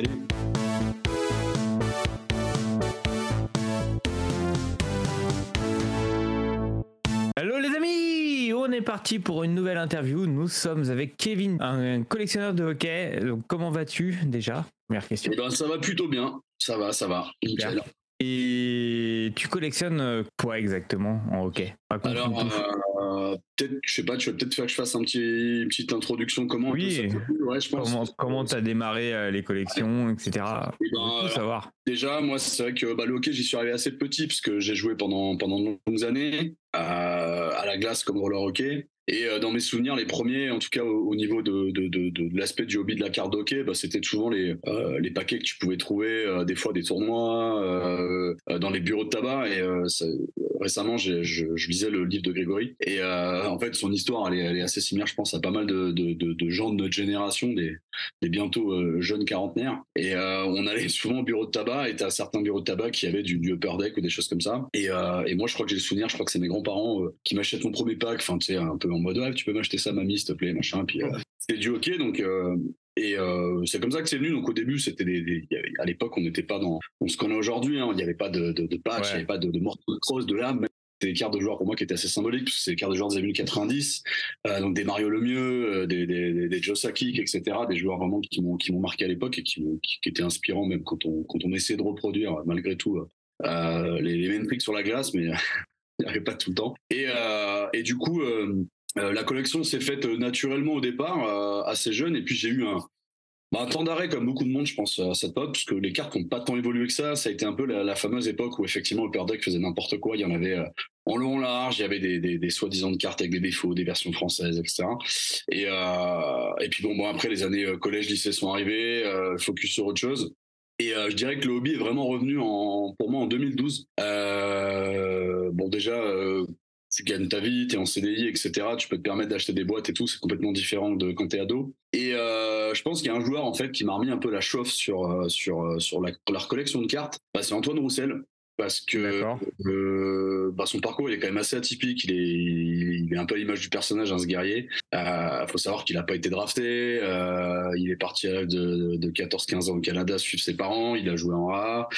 Il a passé par la HL. Et puis un beau soir, euh, voilà, à Dallas, il, euh, fait un match NHL et puis il va plus quitter la NHL jusqu'à cette année malheureusement. Et euh, c'est l'époque aussi où Panini en fait euh, récupère un peu des licences dans le marché du hockey. Donc on se retrouve avec une concurrence Upper Deck Panini. Euh, et puis je me mets en fait à par curiosité en fait regarder un peu tout ce qui va tourner autour de la, du, collectible finalement euh, sur eBay hein, tout simplement. À l'époque il y avait encore etc. Mm. Et là, je me retrouve à, en fait, à voir qu'Antoine Roussel commence à avoir des cartes. Et je trouve ça plutôt cool. Et je me dis, mais c'est cool parce que s'il y a Roussel, il y a forcément Huette. Euh, et puis petit à petit, il va y avoir ensuite Pierre-Edouard Bellemare, il va y avoir Yann Vitou, il y a Alexandre Texier. En fait, on est un peu dans cette période où les Français euh, ont jamais été aussi nombreux en NHL euh, malgré le peu de noms. Et c'est ce qui m'a mis un peu la chauffe finalement de, de, de me remettre à collectionner. Et de mémoire, on n'était pas beaucoup à cette période-là. Ouais. Euh, je, dormais pas trop la nuit. Moi, je, je suis quelqu'un qui, euh, qui suis assez noctambule. Et avant même que Jixen euh, m'aide à, à gagner un peu des cartes sur des bids, euh, je pouvais acheter mes cartes à 3 heures du mat, si tu veux, sur du Roussel qui venait de sortir, sur des, sur des patchs auto, sur des 1 sur 5, sur des 1 sur 1, sur des plates. Et c'est comme ça qu'en fait, j'ai commencé. Voilà. D'accord. Ah, super, ouais. Donc, euh, c'est ta PC principale, c'est Roussel. Exactement, c'est vraiment celle la plus complète. Euh, Ok. là, Dans toutes les franchises? Ouais, euh, dans tout. Alors, à 99% sur du Dallas. D'accord. Parce que c'est la période en fait, surtout 2013-2014, où là, ça- où là vraiment sa, sa saison de rookie finalement, Mm. et euh, Panini va va s'en servir un peu aussi comme joueur euh, vedette. Ouais, c'est leurs belles années en plus, Panini en hockey. hein. Ils ont fait des très belles choses. les super shots, il y a les, les primes, euh, les rookies, euh, il y avait aussi. Euh, Les patchs sont fous. hein. et ouais, les Ouais, patchs. et même Ouais, les. Moi, j'aimais bien les Fire and Ice. Ouais. Parce sont non, mais- superbes. c'est c'est presque dommage que finalement il soit sorti du, du, du, du game en fait parce que euh, Upper Deck c'est bien, il n'y a pas photo. Il aurait Mais- fallu qu'ils restent les deux, tu vois, au moins Mais pour se tirer la bourre. c'est pas plus mal d'avoir euh, voilà, deux de, de, de, de, de Deux, brains. trois, ça aurait été bien. Ouais, voilà, ça, exactement. ça relève toujours un peu le niveau vers, vers le haut. Mm. euh, Exactement. sur la qualité des cartes, sur aussi euh, le- la créativité, hein, sur l'inspiration, sur les designs, etc. Euh, et c'est vrai que moi, je pense que j'ai repris le, le, le- vraiment le, le hobby à la bonne période. En tout cas, Mm. pour un fan de hockey comme moi, Euh, il y avait beaucoup de choix, peut-être un peu trop quand tu parlais un peu avec des, des mecs, tu vois, qui étaient au Canada. C'est vrai que je voyageais, euh, on parlera peut-être après, mais je voyageais beaucoup aux États-Unis, au Canada déjà à l'époque. Et euh, eux, ils voyaient pas forcément ça non plus. euh, comme un truc euh, si qualitatif que ça parce qu'on pensait on parlait souvent aussi de cartes bâclées négligées c'est vrai qu'il y a des cartes euh, bah, quand tu vois avec le temps, moi, elles ont pas bougé pourtant de mes boîtes et elles sont un peu, voilà, elles ont pris un peu cher. Euh, Il y avait une marque aussi à l'époque qui était sortie que moi j'ai adoré collecter. Euh, c'est Heroes and Prospect de In the Game. Ouais. Ah ouais. Bah, euh, Les monstrueuses, les Enforcers, c'était des pépites. les Be- Between the Pipe, elles Between the Pipes, c'est magnifique. C'était fou. Et euh, l'autre jour, quand Greg, je t'ai demandé, euh, ouais, euh, dans l'aspect baseball, qu'est-ce qui- fait bien en ce moment? Et tu me parlais effectivement de, de cette, cette marque un peu à la base de manufacture de tabac, Mhm. pas la citer, et, euh, et qui fait du vintage. Et je trouve que ITG, en fait, c'est vachement inspiré de ce côté un peu vintage aussi dans les cartes. Il y avait cet aspect un peu où on disait, ouais, c'est un peu cheap. Moi, je trouvais ça plutôt cool, en fait. C'était un peu. Oh, carrément. ouais. Ah, J'ai Et, euh, des morceaux de pansement. Enfin, il y avait des Mm. délires qui se sont lâchés. Et euh, c'est con que la marque, pareil, est, est disparue. Alors là, je vois des rumeurs que peut-être a priori, euh, docteur euh, Boris Machin est peut-être en train de revenir sur le, sur le truc, je sais pas. Mais euh, moi, ça m'a permis de, de, de, de- de- d'ouvrir des boîtes, en fait, sur des breaks et de sortir. J'ai des trucs, je regardais En, encore en plus, en plus, ITG, c'est- ça a toujours été moins cher que le reste. complètement, parce que à 90 Ils n'avaient pas la licence, Non. je crois, Ouais, NHL, et du coup, c'était sans licence, donc tu payais moins cher, mais les cartes, elles étaient fabuleuses. Surtout, les- ils étaient généreux sur les patchs, sur les. Enfin, sur les. Puis t'en as qui arrivaient qui étaient déjà protégés. Enfin, tu vois, Ouais, ouais, ouais. Et, euh, et là, je regardais l'autre soir, euh, je, je- je suis en train de remettre à jour mon site, effectivement, en scannant. Puis moi, j'aime bien scanner carte par carte, parce que c'est assez clean et tout. C'est un peu comme un, un livre. Et là, par exemple, je regardais, j'avais du Dressel euh, Oilers, enfin, quand il est en junior. Ouais. Un, ah, j'ai un hard scene de Conor McDavid. Bon, si j'ai besoin d'argent, du coup, euh, je suis. Ouais, c'est c'est tranquille. C'est une carte, je crois que j'ai regardé par curiosité, elle tourne à 1500 balles, tu vois, sur net. Enfin, Ouais. pour ça que je la vends, je la garde. Pareil, j'ai des Ovechkin, tu vois, sur du Heroes and Prospect, sur l'année, sur l'année, sur l'année, en fait, de la, sur l'année rookie. Ah, c'est Et, c'est bien euh, ça. Et c'est ça qui est, c'est ça qui était dingue en fait avec cette, cette marque-là, c'est que tu sortais des pépites pour des boîtes à 60 dollars, quoi. C'est euh, et C'était la belle fou. époque. Ouais, t'avais, euh, dedans, t'avais euh, des fois tu, tu tapais genre deux trois euh, jerseys, deux trois patchs, et puis t'avais même trois autographes. Aujourd'hui, des boîtes comme ça, euh, moi qui suis un peu aussi la NBA, franchement, je colle. Ah bah vois ouais, les là, prix c'est mort. NBA. 60 Ah, dollars, c'est le pack.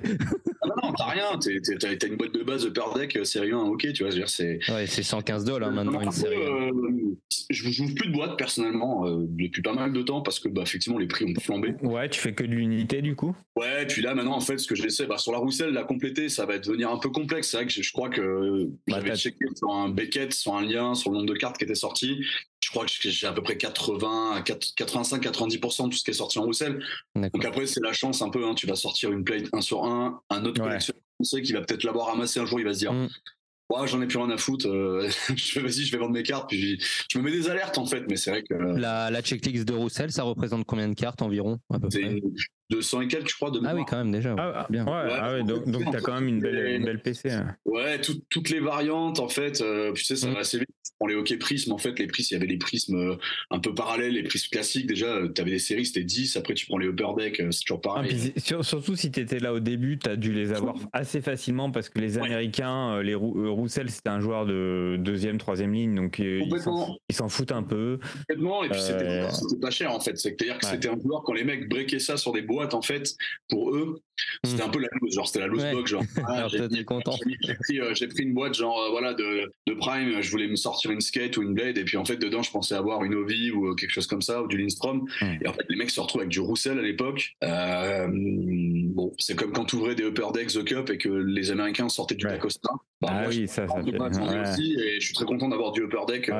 Cup d'Acosta parce que bah, c'est des super cartes et pour nous en tant que Français c'est un peu historique aussi et pour les Américains en fait c'est bah, Ouais, Alors que les Américains, ils, ils vont nous chier une pendule quand ils ouvrent des, des Young Guns toutes pétées, là. euh.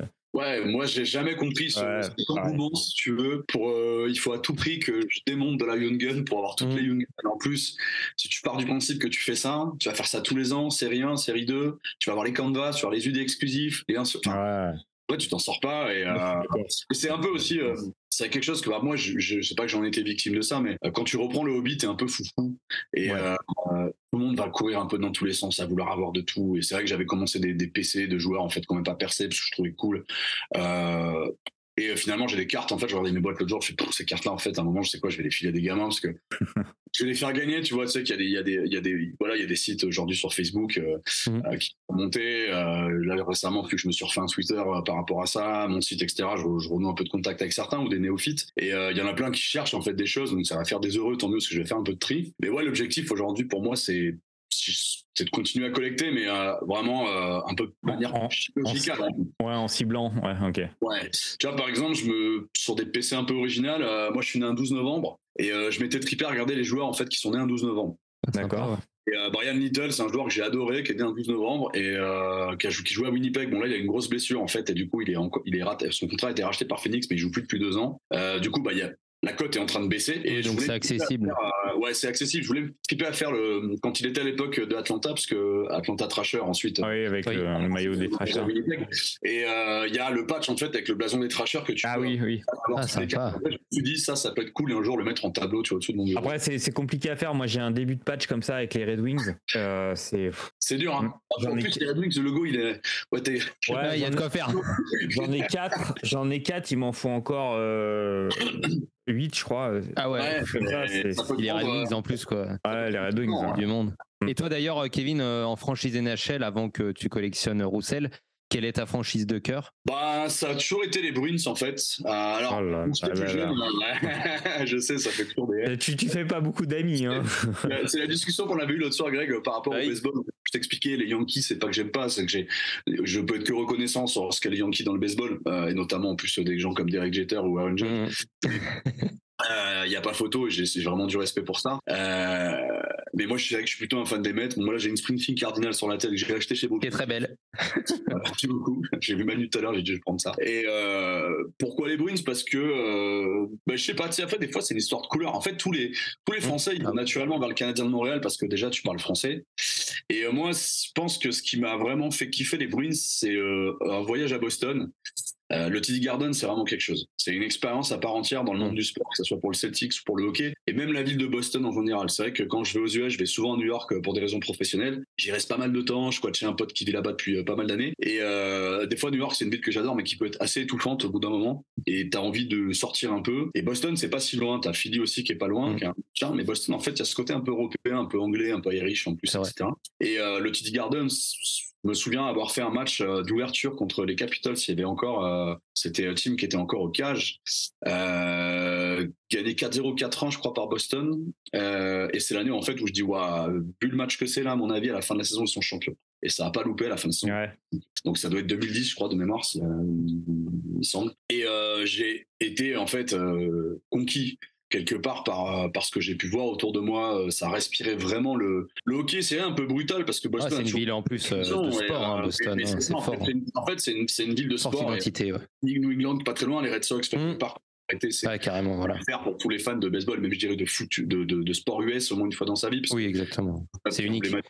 Là, il y a la Winter Classic, c'était juste magnifique. Bon, le match Mhm. était. Mais, euh, mais globalement, c'est quand même top ce qu'ils ont fait.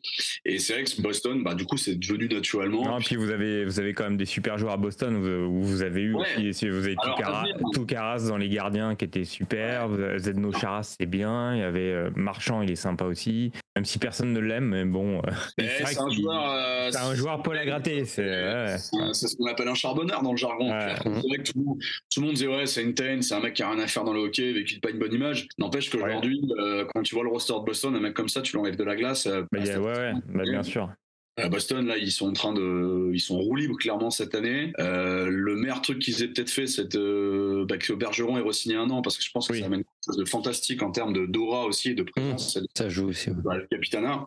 Et oui, bon, bah, Chara, voilà, bon, Chara, tu pouvais pas, enfin, de toute façon, il était déjà reparti, mais, euh, non, et puis, moi, j'aimais bien cette époque un peu, effectivement, un peu Goon 2.0 où t'avais des Milan Lucic. Ah oui, oui. Cogner avec lui, en fait, ça marchait pas. Parce que c'est, voilà, avait- t'avais- quand t'avais Marchand et Lucic sur la gaz, et putain, et le match va être un peu rock'n'roll, c'est marrant. Là, ce soir, d'ailleurs, il y a un Boston Flyers, euh, je pense que je vais, Ah oui, ça va être, euh, ça va être sympa, ouais. et ça, c'est pareil. Bud Street Boys, euh, Flyers, j'ai adoré quand j'étais gamin. J'adorais Eric Lindros. C'est même d'ailleurs pour ça que j'ai pris le numéro 88. Euh, et c'est vrai que j'aimais beaucoup aussi Philly.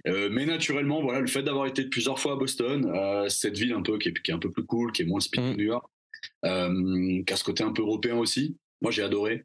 Euh, et ça m'a. Et le TD Garden, euh, je, je me souviens à peine rentré dans le dans la dans l'arène en fait Euh, j'étais en virage et euh, t'as une nana tu sais qui monte ses nichons euh, qui se plus, en virage, c'est la meilleure place. hein. Ouais, et en Ouais. fait, euh, la semaine d'avant, j'ai fait que des matchs euh, au Madison Square Garden, euh, au Prudential Shelter euh, chez les Devils, qui est une super arena aussi que j'adore, plus que le MSG. Mais le MSG, c'est une salle mythique, mais c'est c'est moins fun finalement. Et euh, j'avais fait aussi, tu vois, les Islanders, le temps de transition quand ils ont été au Barclays Center. Alors, C'est pas une salle que j'affectionne. Qui, qui- qui est plutôt cool pour les concerts, mais je trouve que t'es pas bien dedans. Et, euh, et Boston, en fait, quand je suis arrivé euh, dans cette salle, je me suis dit, waouh, mais en fait, il y a un décalage complet avec euh, ce que j'ai pu voir à New York.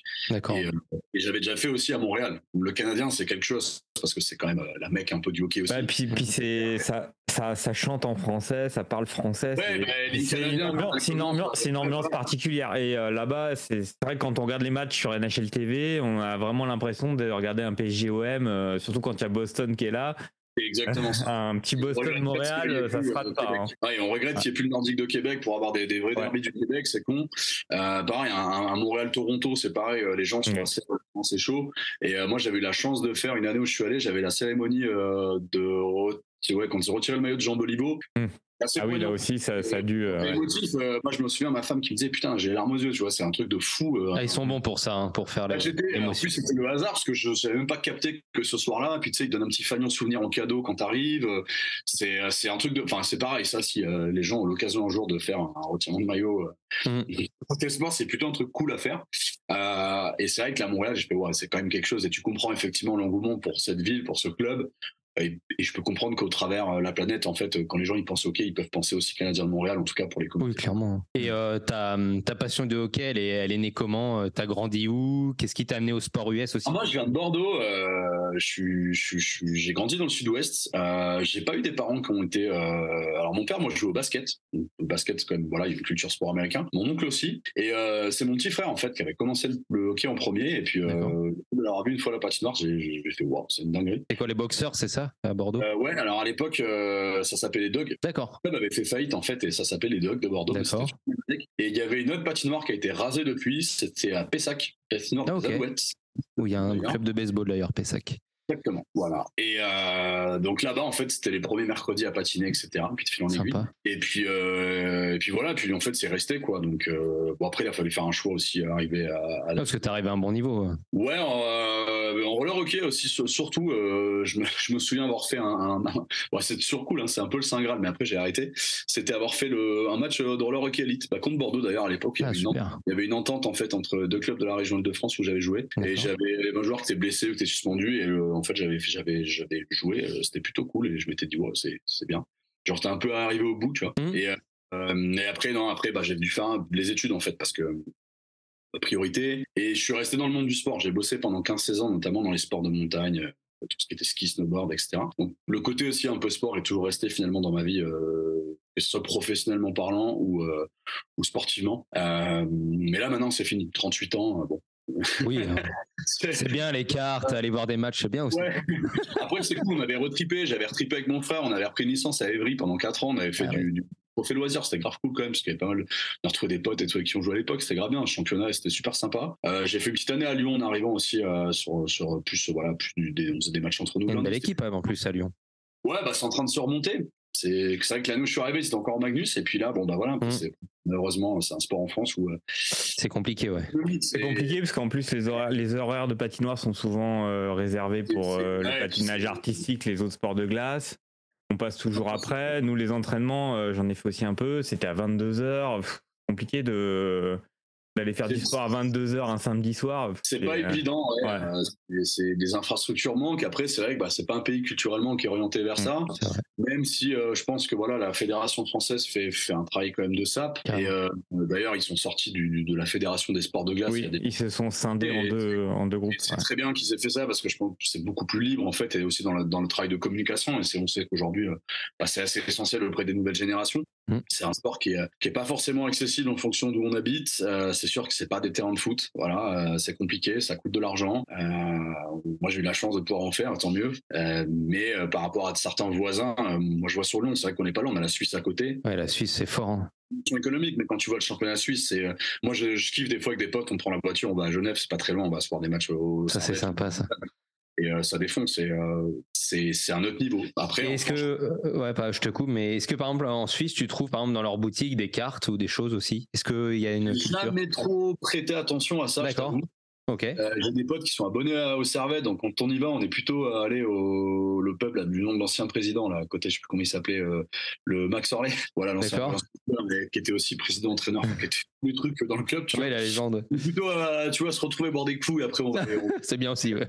on va aller au stade un peu en mode voilà plutôt plutôt fanat. Euh, j'ai jamais trop fait attention. Je sais que ça existe. euh, ils font pas mal. Ouais, parce qu'ils ont des séries suisses. J'ai une Cristobal Huette euh, Et, euh, à Lugano, tout ça, des trucs. Voilà, ils font pas mal de sessions d'autographes, choses comme ça. Bah, ils sont ils sont beaucoup plus avancés dans ce concept finalement de culture sport nord-américaine et le marketing qui va avec. Oui, Euh, voilà, c'est pour ça, c'est ancré aussi hein, chez eux. j'ai découvert des bonnes surprises récemment en France quand je vois, tu vois, ce qu'a fait Angers ce week-end avec la, Oui. la- la Cup. Franchement, euh, c'est top. J'ai un peu prêté attention à ça. Bon, bah, c'est- con, ils ont pas gagné. Mm. Ils ont fini, c'est déjà très bien. Puis le fait d'avoir pu accueillir ça en France plutôt que tu vois de l'avoir fait au Royaume-Uni ou en Italie, euh, c'est top. Euh, les jeux de lumière sur la glace, il y a vraiment eu les moyens qui ont été mis en termes de com et de euh, d'activation marketing, comme on, comme on dit dans le business. Et euh, je trouve ça top pour le hockey déjà en termes d'image. Et ça démontre que bah, la France, même si on a des petites patinoires, on a quand même un, un vivier, un potentiel qui est, qui est top. Après, bah oui, on développe peut-être pas assez de joueurs français. C'est un peu la problématique. J'ai Mhm. vu euh, Xavier Baudon là, qui, est- qui, est- qui a une association qui s'appelle Aurgoli, qui entraîne les gardiens, qui est un super truc. Je vous invite à aller voir à l'occasion. Euh, qui a publié récemment une statistique euh, en fait du nombre des nationalités des joueurs par championnat. Et euh, et il y a quand même, euh, il y a quand même aujourd'hui. euh, on a, on a du mal à atteindre 70% de joueurs français en fait sur le championnat Ah oui. Ouais. Alors, c'est sûr que quand on te propose un mec qui a été euh, drafté ou qui a joué dans de la HL et qui vient faire un petit peu de 3 ans, euh, tu vois, comme un Maxime Seuil à l'époque avec les boxers à Bordeaux, on va pas cracher dessus. euh, C'est Bien sûr. Au niveau, Ah, puis ça de France aussi de se dynamiser. Mais ça démontre qu'effectivement, euh, on a du mal encore aujourd'hui à pouvoir euh, faire du développement. Après, euh, c'est encourageant. On a l'arena Et c'est- de qui est sortie de terre. Moi, j'ai eu l'occasion de la visiter à l'époque euh, sur justement une journée avec CCM pour, pour un truc de bise. Et euh, ce qu'ils ont fait, c'est top. Et euh, c'est bien que la France ait sa propre petite patinoire, un peu son petit stade de France à eux. Euh, bon, c'est que c'est que le début. Après, c'est la, la voie est ouverte en fait. C'est aux, aux- aux- aux pratiquants et aux enfin à la Fédé. Enfin, c'est à tout le monde de travailler main dans la main, quoi. Clairement. Et euh, est-ce qu'on aura peut-être l'occasion de te voir au Paris Card Show fin mai? Et ben écoute, si ça va dépendre. C'est c'est On- très alléchant. En plus, je sais qu'il n'y a pas trop de représentants de hockey, donc tu dis ouais. On te kidnappera sur le stand podcast, bien sûr. Ouais, mais euh, du coup, il y a peut-être moyen que sur ce week-end-là, je puisse monter à Paris. J'ai encore de la famille là-haut, donc ça fait l'occasion aussi d'aller. Ah, c'est voir. Voilà. Et, euh, c'est vrai qu'en ce moment, il y a beaucoup de projets qui se montent, euh, voilà, sur, sur notamment euh, bah, Hall of Fame, hein, je peux en parler. Vas-y, vas-y, tu peux. Euh, voilà, c'est le moment. Une agence de voyage euh, spécialisée dans les sports américains. L'idée, c'est de faire bénéficier Cool. de bonne expérience. Je l'ai, je l'ai pu le faire l'année dernière avec euh, Julien qui a monté Sport US Travel euh, il y a cinq ans maintenant et euh, j'ai bossé avec lui et, et maintenant c'est vrai qu'il s'est focus beaucoup sur le basket, puisque lui à la base c'est vraiment le basket. Et je trouvais un peu dommage que finalement il n'y ait plus de football américain en fin d'expérience, qu'il n'y ait pas eu le hockey encore qui a été fait. Et euh, je vois autour de moi, il y a pas mal de gens qui me disent putain c'est cool quand même euh, d'aller aux US, euh, voyage clé en main. Tu vois, mon Adrien, tu vois ce qu'il te reste à faire. Team management, euh, aller voir des matchs de baseball, euh, voir les joueurs s'échauffer avant, photos sur la pelouse à la fin. Un petit Et en match fait- des Yankees et des Rangers. Voilà. Donc l'idée c'est c'est lancement septembre 2023. Là, on est en train de bosser dessus. Ça se concrétise bien. On a on a même eu là des, des, des clubs, tu vois, en foot US qui nous ont qui nous ont dit ok les gars, si vous vous lancez sur le foot US, on le fait avec vous. C'est en train de se dépatouiller. Donc euh, il y a ça. Il y a aussi l'école où je bosse à côté, euh, bah, l'IEG, qui est une école partenaire de la NBA. Donc euh, j'encadre beaucoup des étudiants aussi sur le sur le business euh, sous l'aspect marketing, stratégie de marque. Donc si je peux aller au, en mai, normalement tout ça, ça devrait être un peu tassé Ah, c'est cool. ça devrait me laisser le temps pour euh, pour venir faire un tour parce que je trouve ça vraiment cool ce qui est ce qui est ce qui a été mis en place euh, autour de bah, du hobby finalement et et c'est cette France, en fait il y a toujours eu des collectionneurs Mhm. et, euh, par vague. Exactement. mais il y en a qui sont là depuis pas mal d'années et qui voilà des fois on les on n'entend plus parler puis hop d'un coup ça ressort etc et euh, c'est plutôt cool Ça. j'espère que je pourrai y aller Voilà. Ok. Bon, bah, en tout cas, euh, merci beaucoup, Kevin. Ça fait plaisir. Et puis, on espère te, te voir. Et puis, on partagera aussi tes, ton blog ou si tu mets à jour tes collections et puis sur les réseaux pour que les gens puissent te contacter. Bah, c'est okcards.fr et après sur eBay c'est kev underscore cfb j'ai toujours officié avec ce pseudo là comme ça voilà si jamais il y en a qui veulent faire du trade il y a pas de Ah, c'est cool. Bah, merci beaucoup. Merci, à vous, à toi. Merci, à très vite. Bye bye. À bientôt. Allez, ciao.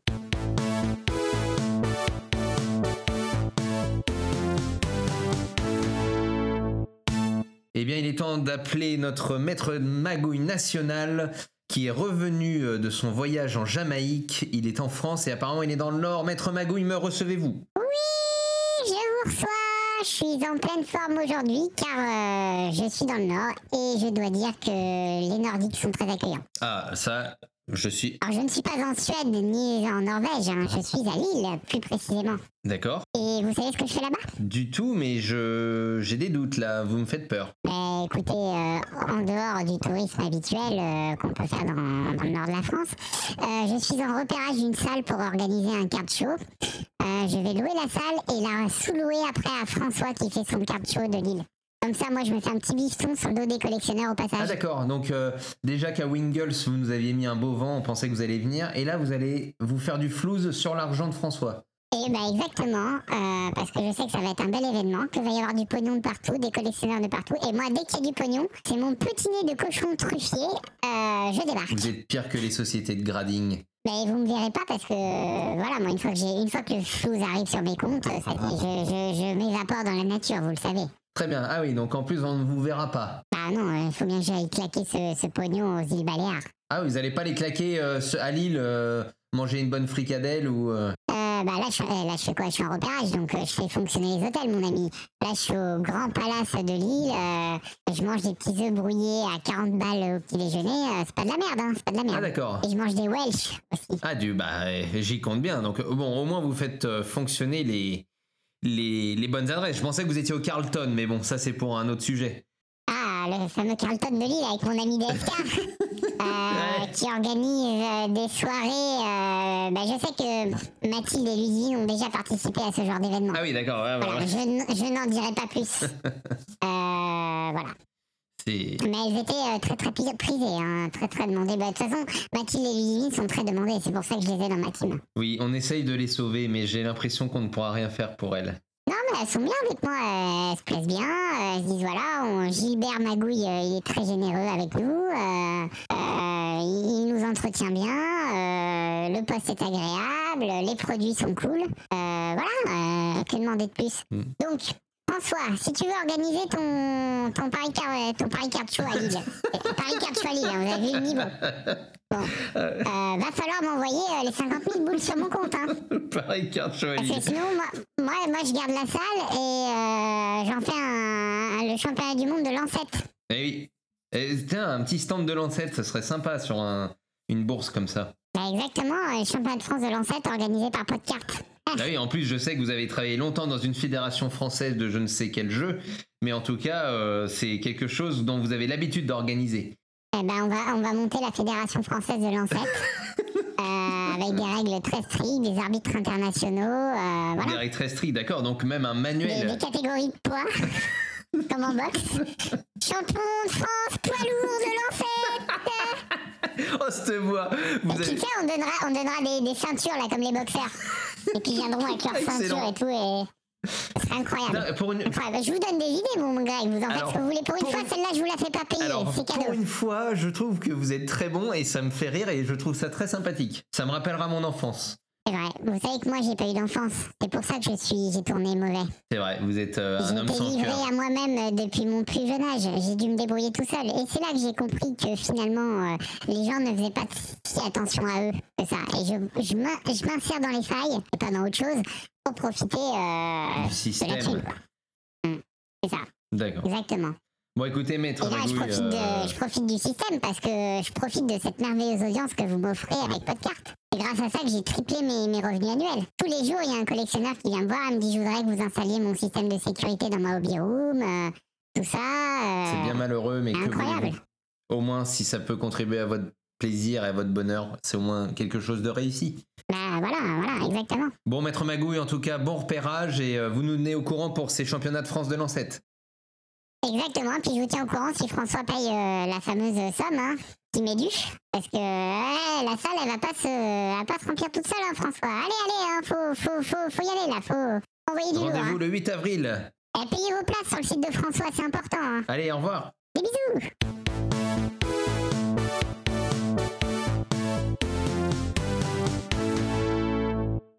Hello les amis, nous sommes en live, euh, en live enregistré, ouais c'est un concept, avec Guillaume qui est euh, fan des Giants de New York et qui détient aussi le compte Giant FR sur Twitter, c'est bien ça? Ouais, Comment vas-tu. Guillaume? Bah, très bien, très bien. Et vous, vous allez bien? On est très merci. content de te recevoir et on est en pleine forme.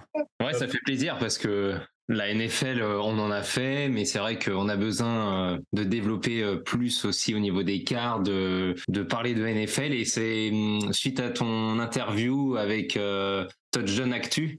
Euh, Ouais. sur les cartes, sur la collection. J'ai adoré l'interview. euh, Il y a des choses et tout qui m'ont dit ah tiens ça ce serait sympa qu'on en parle. Et puis euh, je trouve que c'était un, un bon compromis. Donc euh, ravi de, de t'avoir chez nous. Ouais, bah cool. J'ai dû dire des bêtises parce que je j'adore les cartes, mais je m'y connais beaucoup moins bien que vous. Alors j'ai peut-être dit des trucs. euh, Non, t'inquiète pas, nous on fait que dire des bêtises de toute façon. voilà. et t'as une très belle barbe, donc euh, t'as un bon point. Ouais, Adri, il a, il a un peu perdu là. D'habitude, il a une plus grosse barbe façon NFL.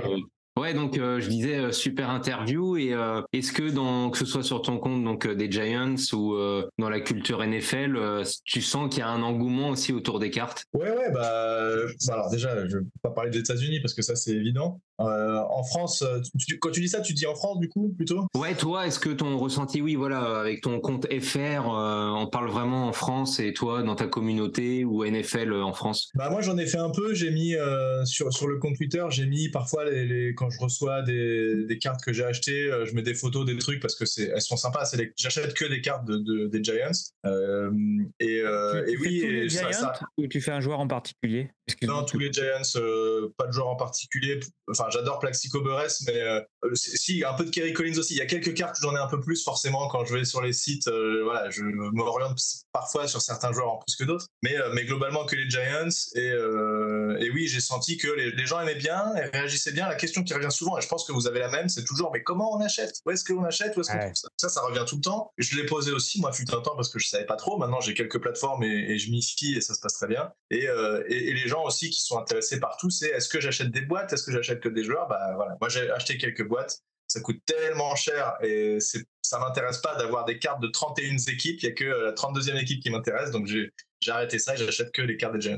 D'accord. Ouais, non, bah c'est c'est un des gros problèmes aujourd'hui du hobby, même si on sent que en France il commence à arriver les magasins sur internet, bientôt la Geek Factory euh, à Paris, puis on a USC Shop, euh, enfin GA Sport à Cannes, euh, Magic Collector, donc ça arrive doucement, donc on va peut-être retrouver du pack. Donc c'est vrai Ouais. que ça aussi peut-être parce que c'est le plaisir d'ouvrir et ça euh, comme tu le dis les boîtes on se retrouve avec pas mal de cartes on n'a pas forcément la facilité d'échanger aux États-Unis aujourd'hui bah vu les frais d'envoi avant on échangeait facilement maintenant c'est compliqué si on ouvre un pack ou deux même pour le plaisir on peut craquer c'est plus facile. Ouais, je suis d'accord que c'est assez cool. D'ailleurs, j'avais euh, j'ai fait une vidéo sur notre chaîne YouTube où je- où j'ouvrais une boîte que j'avais trouvée pas trop chère. Bah forcément, le truc, c'est que si tu te dis je vous des boîtes pas trop chères, tu sais aussi que les cartes que tu vas trouver dedans seront bah, moins intéressantes que des packs plus chers. Mais bon, c'est un, un peu le truc aussi. Et, euh, et je savais pas qu'il y avait, ça c'est la news que j'apprends, qu'il y allait avoir une ouverture d'une boutique sur Paris. Alors, spécifique dans les cartes de sport? Ouais. Euh, en fait, si tu veux, nous, euh, très souvent, euh, on n'est pas encarté pour un magasin, mais dans chaque podcast, à la fin du, du podcast, il y a un jeu concours. Et la Gift Factory est un des magasins qui fait du Magic, un peu présent un peu partout, qui a même une boutique à Montréal, a décidé de, de se spécifier dans un magasin à Paris, euh, vraiment trading card et essentiellement sport US. Donc la difficulté qu'il a, Owen, c'est de s'alimenter en produits. c'est de que- trouver du produit, ouais, et d'avoir des Ouais. fournisseurs. Voilà. C'est compliqué en Europe, euh, mais euh, Il devrait ouvrir prochainement là euh, cette année euh, à Paris, euh, donc on devrait euh, retrouver du pack, tu vois. Ok. Et on sait où ça va être ou pas? Euh, on n'a pas le droit de le dire. Ouais, Ah, c'est à Paris. C'est secret, on peut pas dire. C'est dans Paris. Mais on va le savoir bientôt. Je pense que c'est une histoire d'administratif, tu vois. Il y a longtemps, quand j'étais à l'école sur Paris, il y avait une boutique à République qui n'existait Ah oui, alors je t'ai entendu pendant le podcast, donc moi je l'ai Je l'ai fréquenté dit, je dois aussi y aller. avec Fauzi. Euh, donc euh, c'est Jam City ou Comet, euh, qui était Oui, rue de la Fontaine au Roi avec Fauzi. Exactement. Et si tu as l'occasion d'aller au Puce à Saint-Ouen, Fauzi a une, euh, a une petite boutique où il a encore un peu de cartes. Alors je sais pas s'il a de, mais c'était lui qui tenait la boutique, donc euh, tu peux passer euh, des cartes pour l'anecdote. J'ai eu mes premiers packs de, de cartes NFL là-bas. C'était grave cool. Et par contre, quand j'étais tout gamin, je me souviens que ma mère m'achetait des packs euh, NBA. Et on n'en trouve plus du tout chez les libraires de ça. Mais je sais pas pourquoi, quand j'étais gamin, il y en avait. Ça, c'était très cool. J'aimais bien ça. Avec les cartes Dragon Ball que tout le monde connaît. Mais, mais les NBA, voilà, il n'y a jamais eu NFL, ce qui est ce. Et depuis, j'ai l'impression qu'en France, on trouve plus grand-chose en Non, mais- Bah, le problème, c'est aussi que on- les, les revendeurs, enfin les, les grands constructeurs, fabricants américains ne, ne veulent pas revendre en direct aux, aux revendeurs européens et français. Donc pour se fournir, euh, même, euh, c'est compliqué, quoi. Ouais, parce que tu vois, tu as un distributeur comme Trez Chase, euh, donc Xavier qu'on connaît bien, qui fait pas mal de NFL. Tu peux lui commander sur son site. En plus, je crois que c'est 10 euros avec DHL et ça t'arrive quasiment le lendemain. Donc, tu peux avoir du produit. Mais même lui te dit, c'est des fois c'est pas évident. Et puis euh, sur le moment, euh, alors que là, euh, si tu as des magasins en France comme à Paris, c'est quand même top de d'aller de se retrouver là-bas ou un soir tu passes pas loin, hop, tu c'est t'achètes ça. Je discute un peu quand j'étais aux États-Unis et que j'ai eu l'occasion d'aller dans des boutiques, parce qu'à chaque fois je cherche les boutiques pour en acheter. Tu discutes un peu avec les mecs et tout. Alors, c'est sauf si tu achètes dans les, les Target et tout, où là tu as, des gros trucs où tu en as plein, mais c'est dans les petites boutiques, c'est sympa d'aller voir les mecs et de leur parler. C'est vrai que c'est- ça change un peu et discuter du hobby avec les gens, c'est quand même assez cool. Et euh, tu as combien de cartes à peu près dans ta collection? Bah, bah, je crois qu'Alain m'avait demandé la même chose et je sais pas, euh, je sais pas répondre. Alors là, on- dommage, on va pas passer la vidéo de trucs, sinon je t'aurais sorti ma boîte. Donc j'ai ma super boîte à chaussures Nike dans laquelle j'ai mis toutes mes chaussures, toutes mes Ah. chaussures, euh, toutes mes cartes. Toutes les cartes, ouais. Bah, ce sera Euh, l'occasion peut-être plus tard de faire un live vidéo, tu vois. Ouais, bah carrément. Alors, je- comme j'a- comme j'avais dit, j'ai pas de. enfin, J'ai cru comprendre que certains et vous, vous avez, parfois vous craquez sur certains trucs, ça arrive, mais pas autant que certains peuvent le faire aux États-Unis où ils lâchent des, des milliers de dollars. Mais euh, moi, j'ai pas de carte que j'ai payée, par exemple. Ma, ma plus grosse, je crois que je l'ai payée euh, 30, 30 dollars. Ah ouais, moi ma plus grosse c'est au moins euh, presque 500 balles quoi. Bah, Tu vois, moi, j'ai jamais mis ça dans une carte. Mais Donc, euh, euh, Mais après, je regrette. Tu regrettes? Ouais parce que je me dis c'est quand même très déraisonnable. Tu vois ce que je veux dire, c'est un morceau de carton. C'est alors ça m'a fait plaisir sur le moment, puis après j'ai des remords. Mais c'est personnel, tu vois. Je me dis euh, il y a de l'argent à mettre ailleurs, tu vois. Non, mais c'est vrai que si après, du coup, t'as perdu ton appart, ta meuf t'a quitté, je comprends. que- Non, non, c'est pas le cas. Je fais quand même attention. non, je, je ne- super. euh, je ne dépense pas de l'argent que j'ai pas, mais tu vois. Alors que moi, euh, je suis, je culpabilise pas du tout. Ça doit être un gros problème. Après, c'est chacun fait comme il sent aussi, hein, mais euh, Non, mais il n'y a pas de petite collection de voilà. non, l'ess- l'essentiel c'est de se faire plaisir. Exactement, et tu peux avoir une super PC comme tu dis avec euh, une, tu vois, toute une équipe. Moi, je trouve ça génial. Moi, avec les Yankees, c'est que t'en as des tonnes, mais tu peux pas parce qu'il y en a tellement. Alors que Ouais. euh, quand tu ouvres un classeur avec toutes les équipes, toutes les années euh, d'une des Giants, par exemple, je trouve que c'est magnifique parce que tu as une diversité de joueurs, de couleurs, c'est incroyable. Ouais, ouais. Ouais, je suis d'accord. C'est vrai que c'est assez joli. Et du coup, j'ai j'ai un classeur dans lequel j'ai toutes mes cartes Giants euh, de quelques centimes, tu vois, qui sont les, les petites cartes. Qui Les bases, ouais. Et ma boîte, euh, qui sont dans des là plastifiées, dans des, qui sont bien rangées dans des sleeves et dans des petites. Les euh, magnétiques. euh, qui là, pour le coup, c'est mes cartes qui, voilà, c'est celle, celle où tu as soit des maillots, qui, parfois qui valent pas beaucoup plus cher en fait. hein. Tu te rends compte que même s'il y a un bout de maillot, un bout de truc, en fait, euh, bah, sur certains joueurs, ça vaut rien, ou même des, des cartes Bah. dédicacées sur des joueurs qui n'ont pas fait long feu, que, étaient des rookies et qui, euh, voilà, qui, ont, qui derrière ont rien fait, bah, elles valent rien du tout, en fait. Euh, Puis, puis c'est le problème un peu de la NFL, c'est parce que les effectifs sont profonds et que en fait les seuls joueurs qui vont valoir un peu de sous, c'est les joueurs de ligne offensif, euh, style le quarterback ou le running back ou les deux trois receveurs performants, mais sinon Ouais. tous les autres sont vite oubliés quoi. bah, ouais. Mais du coup, ça permet d'acheter des joueurs pas trop chers. Ouais, c'est- l'avantage aussi. Parce Ça, que moi, j'ai toujours aimé en NFL les escouades défensives. Ne me demandez pas pourquoi. Euh, mais euh, et je trouve que les gros bébés là qui mangent bien à la cantine, qui font des blocs, je trouve qu'ils sont pas assez mis en valeur. Mais euh, c'est comme ça. hein. C'est vrai qu'il n'y a pas beaucoup de cartes avec des, des D-line et des O-line. Ça, c'est vrai qu'on voit pas trop. Et même, tu vois, les mecs comme les safety et tout ça, ils sont pas assez mis en valeur. Et euh, pourtant, euh, c'est un poste primordial. Et, C'est vrai, je suis d'accord. Alors que les. QB, on en voit.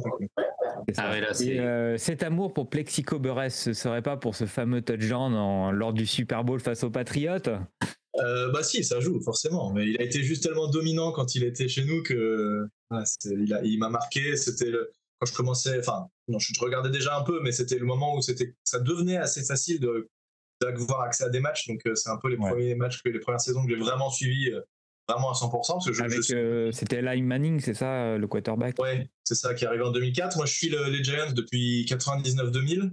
Ah Au oui. début, euh, le... bah, j'ai reposté un truc, c'est marrant parce que peut-être que vous regardiez aussi à l'époque, mais j'ai reposté le générique de Eddie Time qui Ah, passait. oui, oui, oui, oui. Génial. C'est trop bien. C'était. C'était Et, et le générique laisse tomber, ça m'avait marqué à fond. Et en plus, la dernière image, c'est un joueur des Giants qui, qui reçoit la balle et le, générique se finit là-dessus.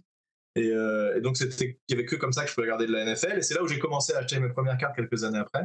Et, euh, et puis ensuite, bah, Internet, tu as accès aux matchs, tu as accès à des achats aux États-Unis, tu as accès, en fait, t'as accès à tout. Et ça change toute la manière de consommer de voir le sport. Quoi. Donc, euh, Et moi, j'aimais bien aussi chez vous, là, chez les Giants, il y avait Jérémy Choki. J'aimais ah ouais, très cool, très cool. Et euh, Jason Pierre-Paul aussi, j'aimais bien. Ouais, j'ai quelques, Et- j'ai, dois avoir de la carte dédicacée de JPP. Shoki aussi, j'en ai une ou deux, je crois. Ja- Jason Pierre-Paul, d'ailleurs, c'est pas celui qui a perdu sa main avec un feu d'artifice ou. Ouais, ouais, il a pas perdu sa main, il a dû perdre des doigts. euh, Ouais, il a été ouais. bien amoché, il a pas pu jouer pendant un temps. Et... Et C'est un receveur en plus, je crois. hein. Non, c'est un defensive end. Ah, ok. Ah bah là, il aurait pu, il aurait jamais Ouais, pu ouais, jouer. ça aurait été. euh, ça aurait- ouais, c'est bizarre. Ah ouais, donc Et après son année, accident, euh, il a pu continuer à jouer alors. Ouais, Il, ouais. a- il- ouais, il s'est arrêté quasi un an, je crois. Il a, il a joué après avec un gros bandage, machin. Ça a été vraiment assez dur. Et Même cette ça, année, ouais. on a eu Xavier Maquinet, le safety, qui, qui a fait du, je sais pas, de la motocross ou du quad et qui s'est blessé et qui a eu des doigts cassés. Mais, mais d'ailleurs, ils ont C'est- pas des. Je sais que dans certains sports, ça se fait. Ils ont pas des clauses où ils sont interdits de faire du motoneige, Ah, non, il enfin, s'est fait- des, des trucs Bien comme sûr, ça. Il s'est fait retoquer et, et voilà. Il bon, tente, après, il il- tente. Oh, ça va le faire. Et puis boum. Non mais tu vois, il ce qu'il se disait, c'est qu'il s'était excusé et que euh, et qu'au moins il avait été honnête. Tu vois, il y en a qui auraient dit oui, euh, je suis tombé de ma douche ou un truc comme ça. Tu vois, lui il a ouais. dit bah du quad, j'ai été con, je suis désolé, je m'excuse auprès de l'équipe. Voilà. Non, mais c'est Eh clair. D'ailleurs, vous avez fait une assez bonne saison euh, cette année. mais Vous, êtes, vous avez fait les, les playoffs, je crois. Vous êtes Ouais. sorti euh, au premier tour face aux Eagles. Deuxième tour, on a Deuxième tour, ouais. pour la première fois depuis 2016, on a fait les playoffs. Euh, et la fois d'avant, c'était 2011. Donc, tu vois, euh, on a fait que des saisons pourries depuis 10 ans, en gros. Ouais. Et, euh, et on a battu les Vikings au premier tour des playoffs. Et on a perdu les Eagles. Et perdu, c'est très gentil de dire perdre parce qu'on on s'est fait éclater par les Eagles, qui sont l'ennemi juré que je peux pas. euh, je peux pas Ah ouais. donc c'est voilà, tu perds, mais encore pire, tu perds contre ton ennemi juré, quoi. Donc euh, comme ça. Mais ils ont un effectif bien supérieur au nôtre. Et là, actuellement, les Giants, pour parler un peu d'eux, c'est vraiment un effectif en reconstruction. Euh, Il y a le, GM des, Bills qui est arrivé, il y a le coordinateur offensif des Bills qui est arrivé pour être head coach. Et on a fait une très grosse saison en ayant euh, des joueurs très faibles, puisqu'on a essayé un peu d'épurer et de jouer sur le salary cap. Donc c'est assez incroyable qu'on arrive à passer un tour de playoff. C'est cool. D'accord. Pour les bonnes Et surprises. Si tu avais un joueur euh, aujourd'hui dans cette équipe-là euh, qui joue actuellement, ce serait qui que tu aimerais particulièrement avoir en carte euh, s'il y avait un joueur à sortir? Euh, Le, le joueur que j'adore et j'ai des cartes de lui, c'est Xavier Maquinet, qui est le, le safety, bah, celui qui, a fait du, du Ah quad, oui, d'accord. qui, euh, qui est, euh, encore en contrat rookie et qui est, euh, que j'adore parce qu'il est rapide, euh, il cogne. Enfin, moi j'aime bien ces mecs-là. J'ai, j'ai tout- un des postes que j'ai toujours adoré euh, en NFL, c'est le strong safety, qui est un mix entre un safety et un linebacker et qui court vite comme un, comme un Eh safety. ben, on est Comme potes comme de, les on est Packers. potes de Et- poste. C'est mon poste préféré. Ah bah voilà, tu vois. et Avec ces mon, mecs-là. mon joueur de cœur, Troy Polamalu. Ah bah voilà, bon bah exactement, tu vois. Et donc en fait, t'aimes bien les mecs violents, quoi. C'est ça. C'est ça, exactement. Et du coup, Ray McKinney, j'ai j'ai plusieurs cartes de lui dans plusieurs versions avec toujours la même photo, mais une fois, euh, ils sont très forts pour ça. T'en as une rose, une verte, une bleue, une Ah, jaune. Panini, ouais, les Rainbow, euh, ils sont très bons. ouais. Voilà. Ouais. Pas sur un bouton, ça change de couleur et il l'imprime en 500 fois. T'as très bien résumé. Et euh, en parlant de, de cartes, euh, t'as eu l'occasion, donc on, a dû se louper, mais ce sera l'occasion peut-être de se revoir au prochain volet Ouais, de- du Paris Card Show. T'as vu, t'as pu rencontrer d'autres collectionneurs, t'as vu des. Ouais, carrément. C'était super cool comme truc. Bah, quand je suis passé dans votre stand, vous- je sais plus, il y avait du monde sur votre truc ou quoi, donc j'ai pas pu vous saluer. Et puis on va te mais- prendre en otage la prochaine fois. Comment? J'ai dit, on va te prendre en otage la prochaine fois. Ouais, ben non, mais j'ai vu qu'il y avait un truc de ticket, tu sais. Et du coup, j'ai vu le numéro, j'ai dit, ouais, c'est mon tour dans trop longtemps, je laisse tomber. Et- mais non, il y avait des, il y avait des trucs très cool. Alors, il y avait ceux qui vendaient des boîtes, c'était un peu moins sympa, parce que les mecs, bon, voilà, bah, c'est leur boutique, c'est leur métier, voilà. Mais tu avais les fans, qui, il y avait un, un- notamment un Belge, qui je me souviens plus de son nom, mais je me suis abonné à sa page Facebook. Christian, Il y a un énorme. je pense. Christian, euh, Christian, il me semble, il vient de Belgique, il fait du foot US. Ouais, et ben, il avait que du foot US, mais, des, mais il avait mais des tonnes et des tonnes de cartes, que du tops, par contre. C'était son truc. Et du coup, j'ai passé euh, une heure sur son stand, je les ai fait une par une. Toutes celles des jazz que j'ai trouvées, je les ai pris. Super. Ouais, je crois Voilà. que c'est Christian, il est super sympa. euh, super gentil. ouais. Et- Il fait de la photo aussi. Il va sur les terrains de foot américains en Belgique faire des photos et tout. Et Ah, c'est lui, c'est lui. On lui fait d'ailleurs un coucou parce qu'il est très sympa et puis il lui a pas mal vintage, mais une belle culture sport US et euh, très sympa exactement. ouais. Une autre question, moi je suis un mec de la curiosité intense. Euh, tu fais pas que les cartes, tu fais aussi les maillots, les d'autres objets Non. comme ça? Pas du tout. Euh, Enfin, j'ai un, si si, j'ai euh, j'ai j'ai une photo, la photo du catch d'Odell Beckham là, tu sais, qui est dédicacée, D'accord. que Ah oui, un- c'est vrai que vous avez eu Odell Beckham aussi. hein. que j'ai acheté un site de Memorabilia. J'ai euh, j'ai deux trois autres photos euh, de, de joueurs euh, que j'ai mis dans des cadres et j'ai un casque d'Eli Manning, euh, D'accord. Eli Manning et Only a Giant machin que, que ma copine m'avait offert pour mon Waouh, anniversaire. ça c'est un beau cadeau. hein. Ouais, c'était top et j'avais bien galéré. Je sais pas si vous avez déjà évoqué ce sujet, les, les boîtes pour Ouais, les displays. Le, casque là notamment, c'était et bah, j'ai trouvé un truc en fait d'une boîte qui faisait d'une ouais, il faisait ça mais pour les casques de moto et en fait c'était la même. Mais Ah ouais, t'as, t'as- en fait, tu as un revendeur allemand, euh, docmagic.de, qui fait les, les displays ultra pro pour ce genre d'objet. Donc, Bah là, tu vois, c'est pas du tout un truc fait pour le foot américain. Ouais, ouais, mais mais en fait, c'est trouvable, mais il faut connaître les, les revendeurs. Et Ouais, puis, c'est ça, ouais, évolue pas mal maintenant. C'est vrai qu'avec les imprimantes 3D ou même on a vu là récemment une entreprise française qui fait du euh, vraiment de- sur mesure. Et pareil, donc c'est l'emboîtement de, de- des beaux plexis. euh. Bon, bah, après voilà, ça chiffre forcément, mais comme tu dis, un bel objet comme ça, euh, c'est important de bien le protéger parce Ah, que hors de question de le poser comme ça n'importe où. Euh, ça. Et, euh, Et puis, ah oui, si, j'ai un objet qui est rigolo aussi. J'ai lu, euh, j'ai été à Londres pour euh, voir euh, Giants Packers.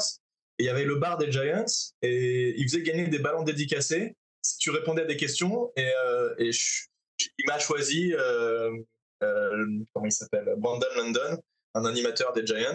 Et j'ai répondu aux questions, des questions que je connaissais pas du tout les réponses. Mais tout le monde m'a soufflé, donc il s'en foutait. Et j'ai eu le, ah, c'est j'ai eu un ballon dédicacé par Carl Banks. Donc je me suis trimballé pendant deux jours mon ballon sous le bras comme un con. Ah, c'est sympa. Mais on est un peu tous pareils. Tu fais que les cartes, euh, ouais, et puis en fait, t'as quand même deux trois trucs. euh, Après, j'ai- pas. Non, mais tu vois, parce que je connais des collectionneurs euh, qui font les maillots. Et là, ils en ont 200. Moi, je, je, voilà, Ouais. ai 4 des Giants, c'est tout. Oui, ça va, t'es raisonnable. J'ai d'autres questions euh, curieuses. Euh, tu as un compte FR, donc est-ce que tu as des relations avec la NFL ou est-ce qu'ils s'en foutent complètement de toi ou est-ce que de temps en temps ils reviennent vers toi pour te dire merci de suivre l'actualité, de propager ça aux fans, etc. Et comment en fait tu gères aussi toute l'actualité des Giants, comment tu mets en ligne ton contenu? Ouais, alors c'est une bonne question. Non, ils s'en foutent complètement de moi. Ils en ont Ouais, Ça m'étonne, ça m'étonne pas, mais Il y a certains comptes FR qui ont la chance d'être reconnus par euh, les équipes officielles qui leur envoient des goodies. Ah ouais. Euh, je sais plus qui, mais à chaque fois, je me dis putain, les salauds. Et nous, on est là avec d'autres comptes à se dire, bah, et donc, profite parce que toi, t'as de la chance. Donc, je pense qu'ils savent qu'on existe, ils doivent voir passer un truc ou deux, mais, euh, mais ils s'en foutent un peu.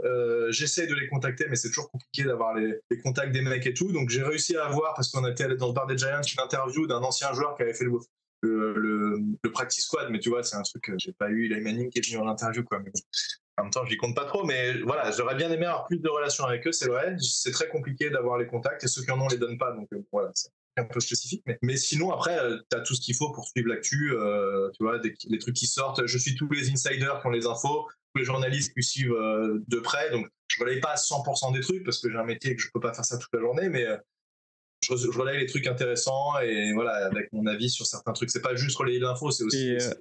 Et, Ouais, t'es tout seul à gérer le compte ou vous êtes plusieurs Parce que c'est c'est quand même un sacré boulot? Euh, pour, non, pour gérer la page Twitter, je suis tout seul. Euh, mais par contre, pour le pod, on fait un podcast. euh, là, on est deux et parfois d'autres invités aussi. Euh, en fait, on- à deux, on arrive à gérer à peu près tout, mais sur le compte Twitter, ouais, je suis tout seul. Bah D'ailleurs, profites-en, fais ta pub. Lâche ton podcast, lâche ton YouTube, lâche ton Lâche ton Twitter. com comme sur ton Skyblog. C'est ça. Euh, bah non, bah le podcast c'est Only a Giant Podcast et euh, enfin il est sur euh, sur YouTube et sur les plateformes classiques Apple, Google. Bon, c'est et- la concurrence, mais t'as vu, on laisse faire. Vas-y, vas-y.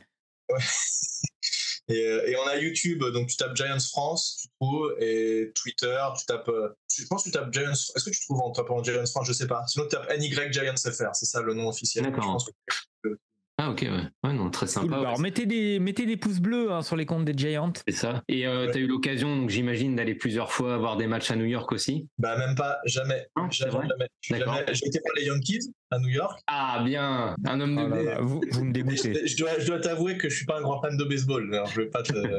Ouais, mais tu vas à New York, amis, faut aller voir les Yankees, t'as raison. Non, mais j'y suis allé, voilà, j'avais été à Los Angeles, j'avais été voir les Dodgers aussi, mais c'est, voilà, c'était pas mon grand kiff les matchs de baseball, c'est long et je, et je connais pas. C'est lo- c'est long et on comprend rien et on se fait chier. Bah, parce que je connais pas toutes les subtilités. Alors C'est qu'ils ça. ont un super jeu vidéo qui est ultra beau et je peux pas y jouer parce que je comprends pas bien ce qui se passe. Mais faudrait que je m'y pense. Et puis tu vois, je dis ça aux gens qui disent ouais, le foot américain, on comprend rien, c'est nul, ça s'arrête tout le temps. Donc, euh, ouais, mais parce qu'en fait, tu comprends pas, quoi, c'est tout. Exactement. Non, non, bah, d'a- D'ailleurs, maintenant, le foot américain, c'est cool parce qu'il y a l'équipe TV qui retransmet des matchs.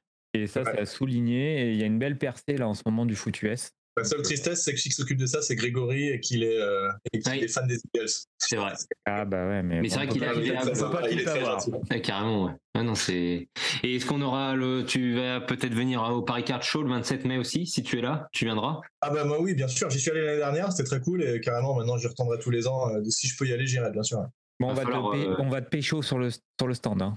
Ouais, On va, bah, on va te pécho et on t'interviewera en live vidéo. pas de souci. Faut que la commu euh, NFL France euh, se mobilise pour essayer de faire venir pas mal de monde parce que c'est vrai que même sur Facebook, on en voit euh, sur notre groupe là, il y, a- il y a pas mal de monde qui font de NFL et euh, ce serait sympa aussi que vous arriviez un petit peu à, à faire un petit un petit groupe là euh, tous ensemble là. euh, Thierry Ouais. et sa volonté de tu vois par sport euh, de faire des zones comme ça en plus pour les échanges pour Ah oui, carrément. Oui, c'est vrai. Ça C'est vrai que du coup, j'ai pas rencontré de gens avec qui j'aurais pu échanger ou quoi. J'ai juste vu les revendeurs, mais, mais bon, tu peux pas parler à des gens sans savoir ce qu'ils font en disant t'as pas des cartes. Bah, c'est Oui. marrant parce que tout à l'heure t'as dit, t'as dit tu peux trouver du matos, on dirait de la drogue. Tu sais, t'as du matos. Ouais, c'est exactement ça. Il me Le ton imperméable et t'as des cartes dedans, tu sais. C'est ça c'est en plus c'est marrant parce qu'on l'a déjà dit dans un podcast Ah, pardon. en disant tiens non mais euh, j'ouvre mon imperméable mon imperméable euh, t'as du fixe t'as des cartes Tom Brady à 10 000 dollars dedans. Ouais, non, mais je pense que même il y a des gens en France qui doivent avoir des très belles PC aussi euh, en, en foot US, Adri. Ah bah c'est sûr.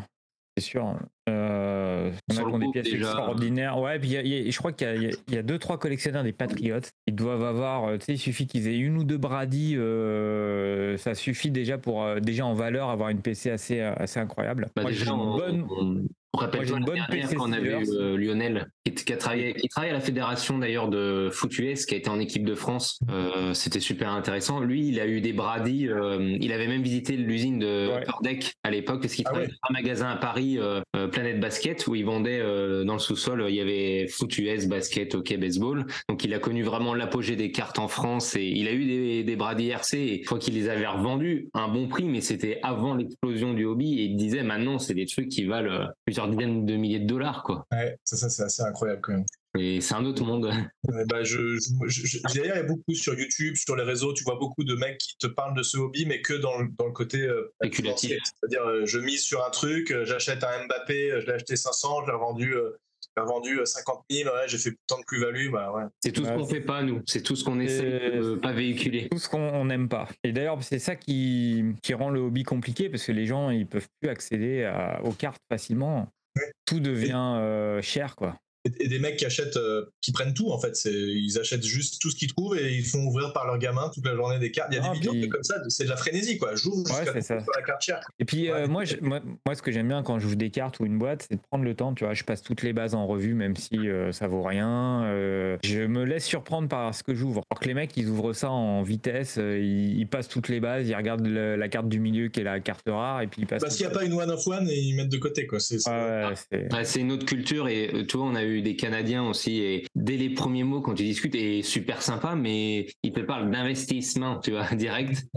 Ouais, ouais. Et toi, tu te dis, euh, ouais, on n'est pas sur la même planète. Alors oui, il y en a même en France au- sur le hobby, on sait beaucoup en basket, par exemple, où il y en a, ils le font. Mais euh, on a quand même moins cette mentalité. Et là, on est quand même toujours avec un rapport qui est un peu ambigu, si tu veux. Quand tu collectionnes, c'est d'abord pour ton plaisir. Alors oui, il y a l'aspect financier, chacun fait avec ses- sa bourse. Mais au-delà de ça, t'es pas obligé à chaque fois de dire, comme tu dis, euh, je veux me faire un billet. euh, Non, puis si, si, si tu veux jouer avec de l'argent, va jouer au poker, va, va jouer à la bourse. Enfin, voilà quoi, les cartes c'est vraiment pour se faire plaisir. Enfin, c'est mon, mon opinion après. Ouais, ouais, Chacun fait ce qu'il veut. Voilà, et euh, un autre truc qui m'avait euh, bien plu aussi sur le podcast, c'était votre débat un petit peu sur les, les fakes.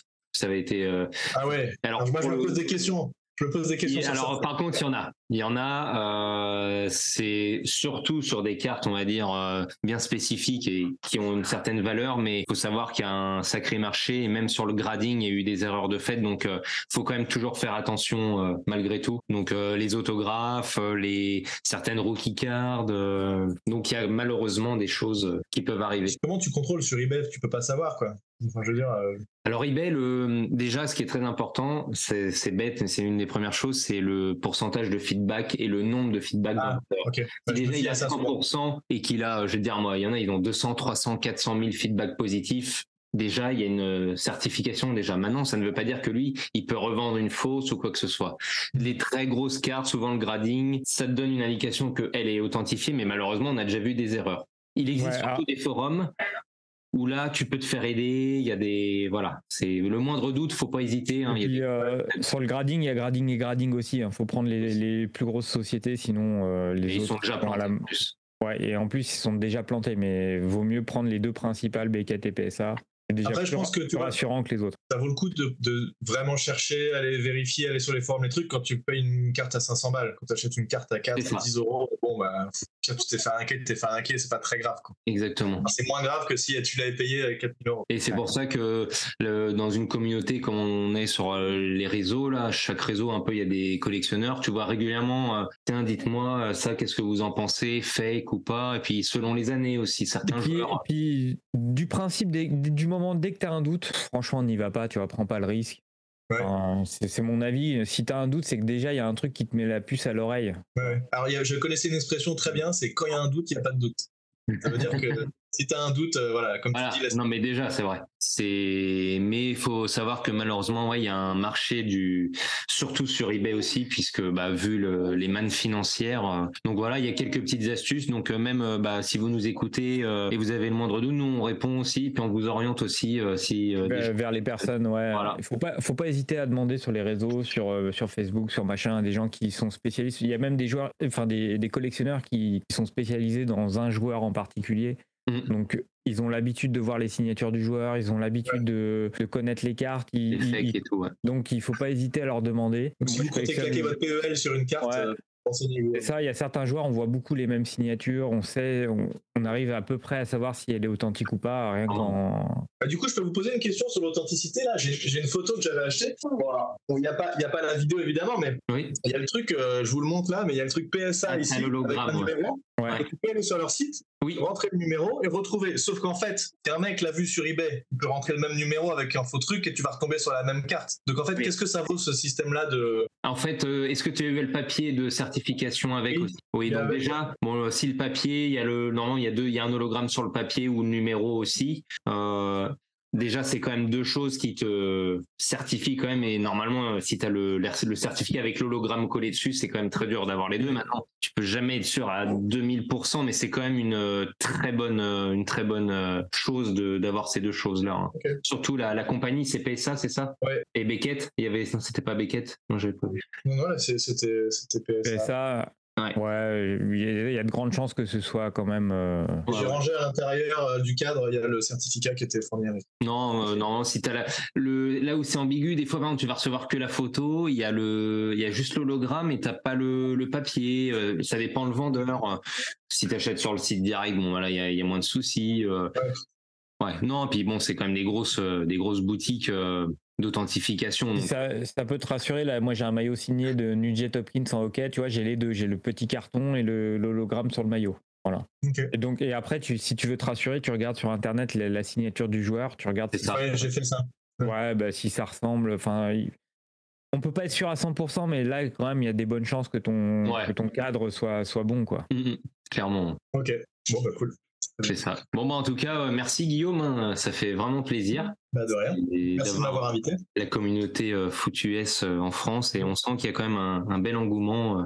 Donc, les podcartiens, euh, allez inonder les réseaux des Giants.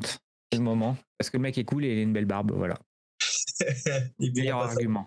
C'est ça. Bon, bah, en tout cas, merci Guillaume. Et donc, on se dit euh, rendez-vous euh, pour le Paris Card Show et peut-être un live aussi pour montrer tes cartes. Ça, ce serait sympa aussi. On va au Paris Card Show, on va, on va lui faire montrer ses cartes. C'est ça. Ah, je chez les ramène pas, je ramène pas du. Ouais, non. pas Non, mais tu, feras des achats sur place, tu nous montres. Ah oui. Ah oui. Il te pousse, vas-y. Ah mais j'en ai fait, si j'y vais, c'est pour acheter des trucs quand même. Carrément. Ça marche. Merci Guillaume. Merci. Merci.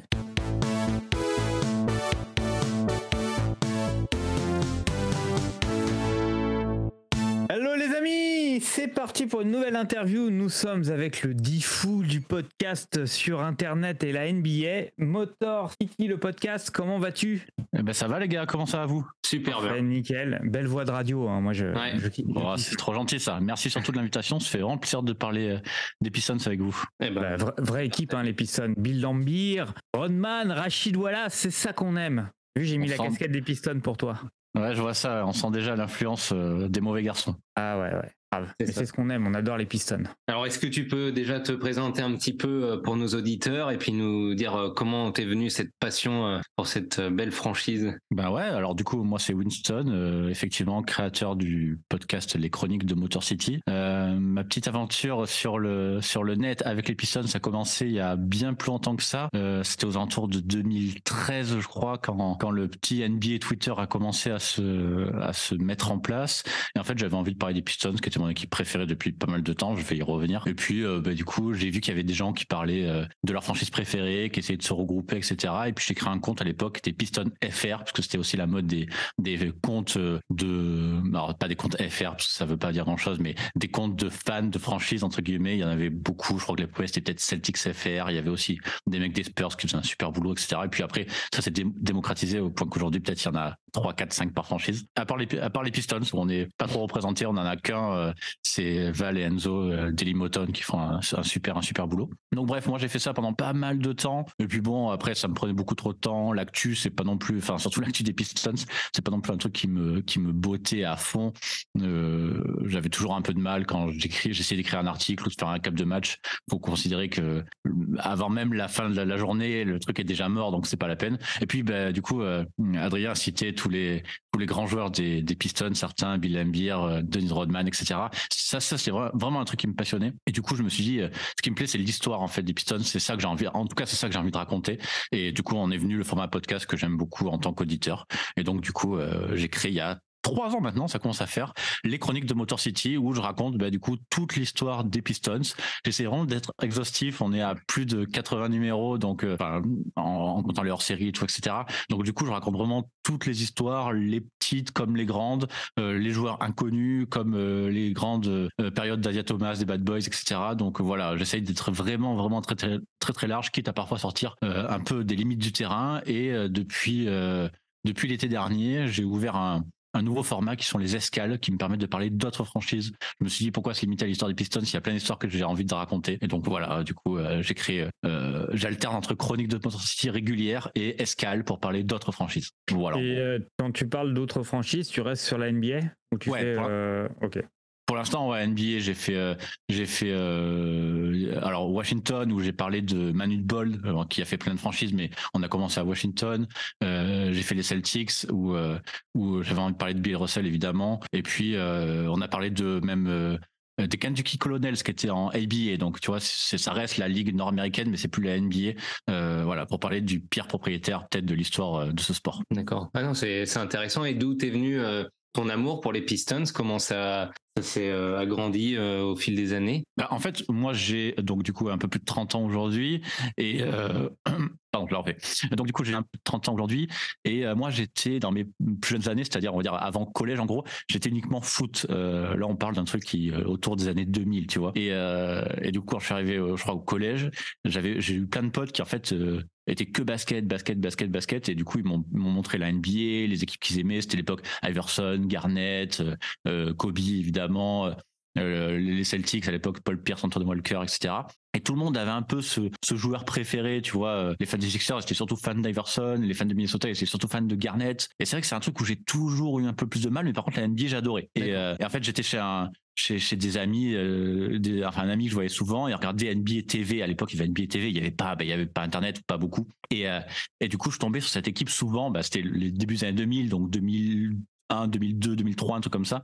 Et je tombais sur cette équipe que, j'ai- que je voyais souvent, les Pistons, du coup, que j'aimais beaucoup. Je connaissais pas vraiment l'équipe, ni la ville, ni même les joueurs. Mais par contre, il y avait ce mec là avec ce gros afro qui arrêtait, il marquait, il marquait aucun panier, mais il arrêtait pas de défendre. Quand il Et faisait un il y avait, il y avait un gros bang dans la salle et tout. Et puis il y avait ce mec qui criait Detroit basketball. Et je me dis mais c'est fou ce truc. Et puis après je me suis me suis renseigné, je me suis rendu compte que c'est une bonne équipe, mais une équipe qui avait pas de star, donc ça c'était cool. Et je me suis renseigné sur l'histoire, les Bad Boys. Alors forcément, t'es un ado, t'entends qu'il y équipe, c'était les Bad Boys, ils mettaient des claques à tout le monde. Ils, ils ont calmé Jordan pendant 3-4 années de suite. Je me suis dit ouais, ça c'est pas mal, c'est mon équipe. Et puis du coup c'est resté comme ça. Et puis au fur et à mesure, dans les bonnes, parce que tout de suite après c'est devenu les très bonnes années, le titre, etc.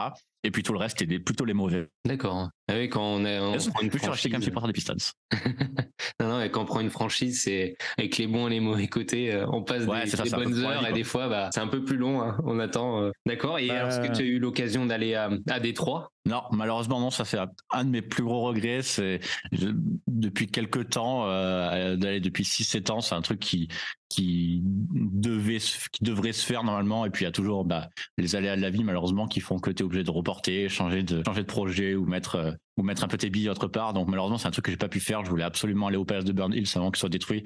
J'ai pas pu le faire, donc ça m'a fait assez mal au cœur. Mais mais voilà, c'est une question d'année. Chaque saison, on s'en rapproche. Ça aurait pu être cette année, ça sera peut-être l'année prochaine. D'accord. Ok. Adri, tu voulais dire quelque chose? Non, euh, je disais, euh, tu tu t'intéresses pas non plus aux autres franchises de Détroit dans les autres sports? Euh, un petit peu. Alors euh, Je sais qu'il y a des connexions, par exemple, Ouais, notamment avec, les, ouais. avec les Red Wings, ce genre de choses. Ouais, absolument. Les, les Bad Boys, tout le côté Bad Boys aussi, c'est un truc qui, alors pas à Détroit, mais euh, avec la NFL au, au sens plus large. Il y a les Red Wings, ils ont, on a pas mal partagé la salle euh, euh, avec eux. Puis bon, du coup, effectivement, les les les autres sports, alors hockey, football américain et tout, c'est des trucs que je connaissais un petit peu moins. J'ai beaucoup suivi l'histoire des des filles du choc de Détroit en WNBA. Et puis après, j'essaie de rester un peu connecté. Je, je l'ai cité tout à l'heure, Dailymotion, qui eux s'intéressent vraiment à tout ce qui est Détroit et du coup, il me permet de rester connecté avec ça. D'accord. Ok, c'est super.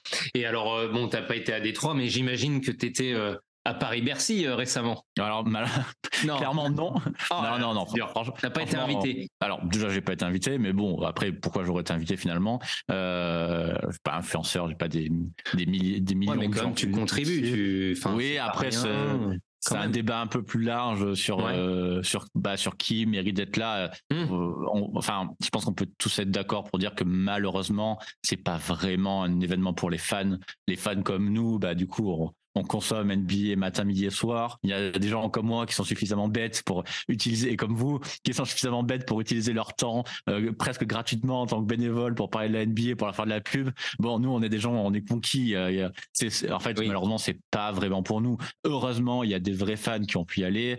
Euh, bon, malheureusement, il y a certains qui ont qui ont mis un demi mois de salaire ou un quart de mois de salaire pour y aller. Mhm. Bon, je t'avoue que une une un match de saison régulière entre les Pistons et les Bulls, surtout ces Pistons là en plein milieu du mois de janvier à des prix exorbitants. euh, franchement, Ouais, pour puis- pas pour pas beaucoup plus, euh, bah du coup c'est un budget que je mets. Je vais à Détroit ou je vais même à New York, tu vois. C'est vrai.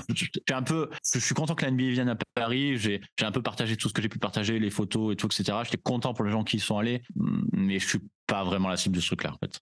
Mhm.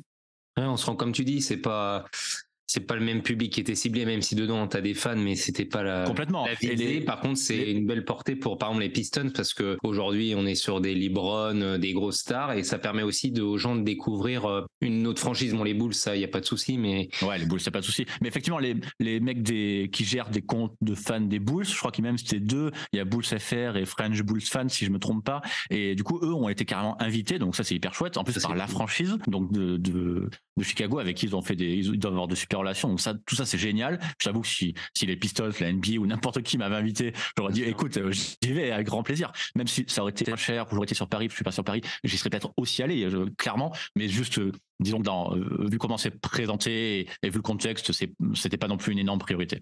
Je comprends, je comprends, mais c'est vrai que bon, tu vois, du côté des Bulls, ils ont fait l'effort. C'est vrai que alors, on ne sait pas la portée, mais c'est les comptes FR, comme tu disais, ou ceux qui font vivre. C'est un temps et un investissement quand même qui est assez important et ton compte euh, le prouve et les podcasts. Et c'est vrai que ça aurait été un, un plus. Là on va dire la cerise sur le gâteau hein, mais ouais c'est clair. Ça aurait été la cerise sur le gâteau j'ai toujours dit que je, voilà je faisais ça vraiment parce que ça me faisait kiffer. J'adorais raconter sur des pistons parce que j'adore déjà faire toute cette partie recherche. Les gens euh, aiment ça donc ça me, en gros si je peux rendre faire rendre des gens contents, bah, ça me fait plaisir devant manager. Et puis, bah, tant que je m'amuse, je le fais. Euh, S'il peut y avoir un truc euh, en, pas en contrepartie entre guillemets, ben, j'aurais pris. Il y en a pas, c'est pas très très grave. Mais effectivement, euh, le, les, les, les, gars des Bulls, je leur ai dit, ils font un travail monumental. Moi, ça me permet, tu vois, je suis focus sur Détroit, donc ça me permet tous ces comptes FR ou ces gens qui sont pas comptes FR mais qui parlent de leur franchise, ça me permet de me reconnecter à d'autres franchises. Et et le gars, le gars qui, qui fait les, les, des vidéos sur, sur les Bulls sur YouTube, je regarde toutes ces vidéos alors que j'en ai rien à foutre des Bulls, je les aime pas, même pas vraiment. Mais du coup, c'est vachement intéressant. Il raconte ça avec passion. Et moi, je suis accroché aux Bulls. C'est euh, juste uniquement grâce à lui. Donc, c'est complètement mérité qu'il y soit. Des gens qui, qui, qui font le job et qui donnent de leur temps. C'est vraiment chouette qu'ils y sont, quoi. Carrément.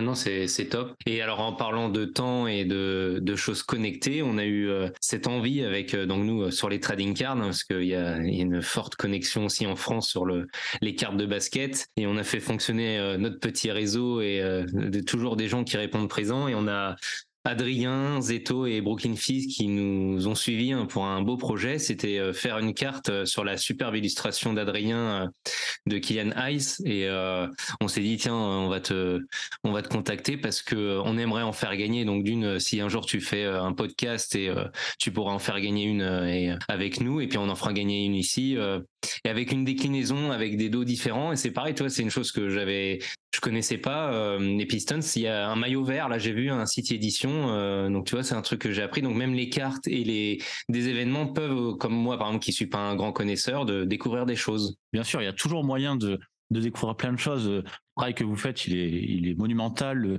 le, le design des cartes d'Adrien, ils sont, elles sont vraiment parfaites. Bah, Adrien, c'est celui qui a fait le, mm. la cover de, du podcast Les Chroniques de Motor City. Donc clairement, moi j'adore son travail.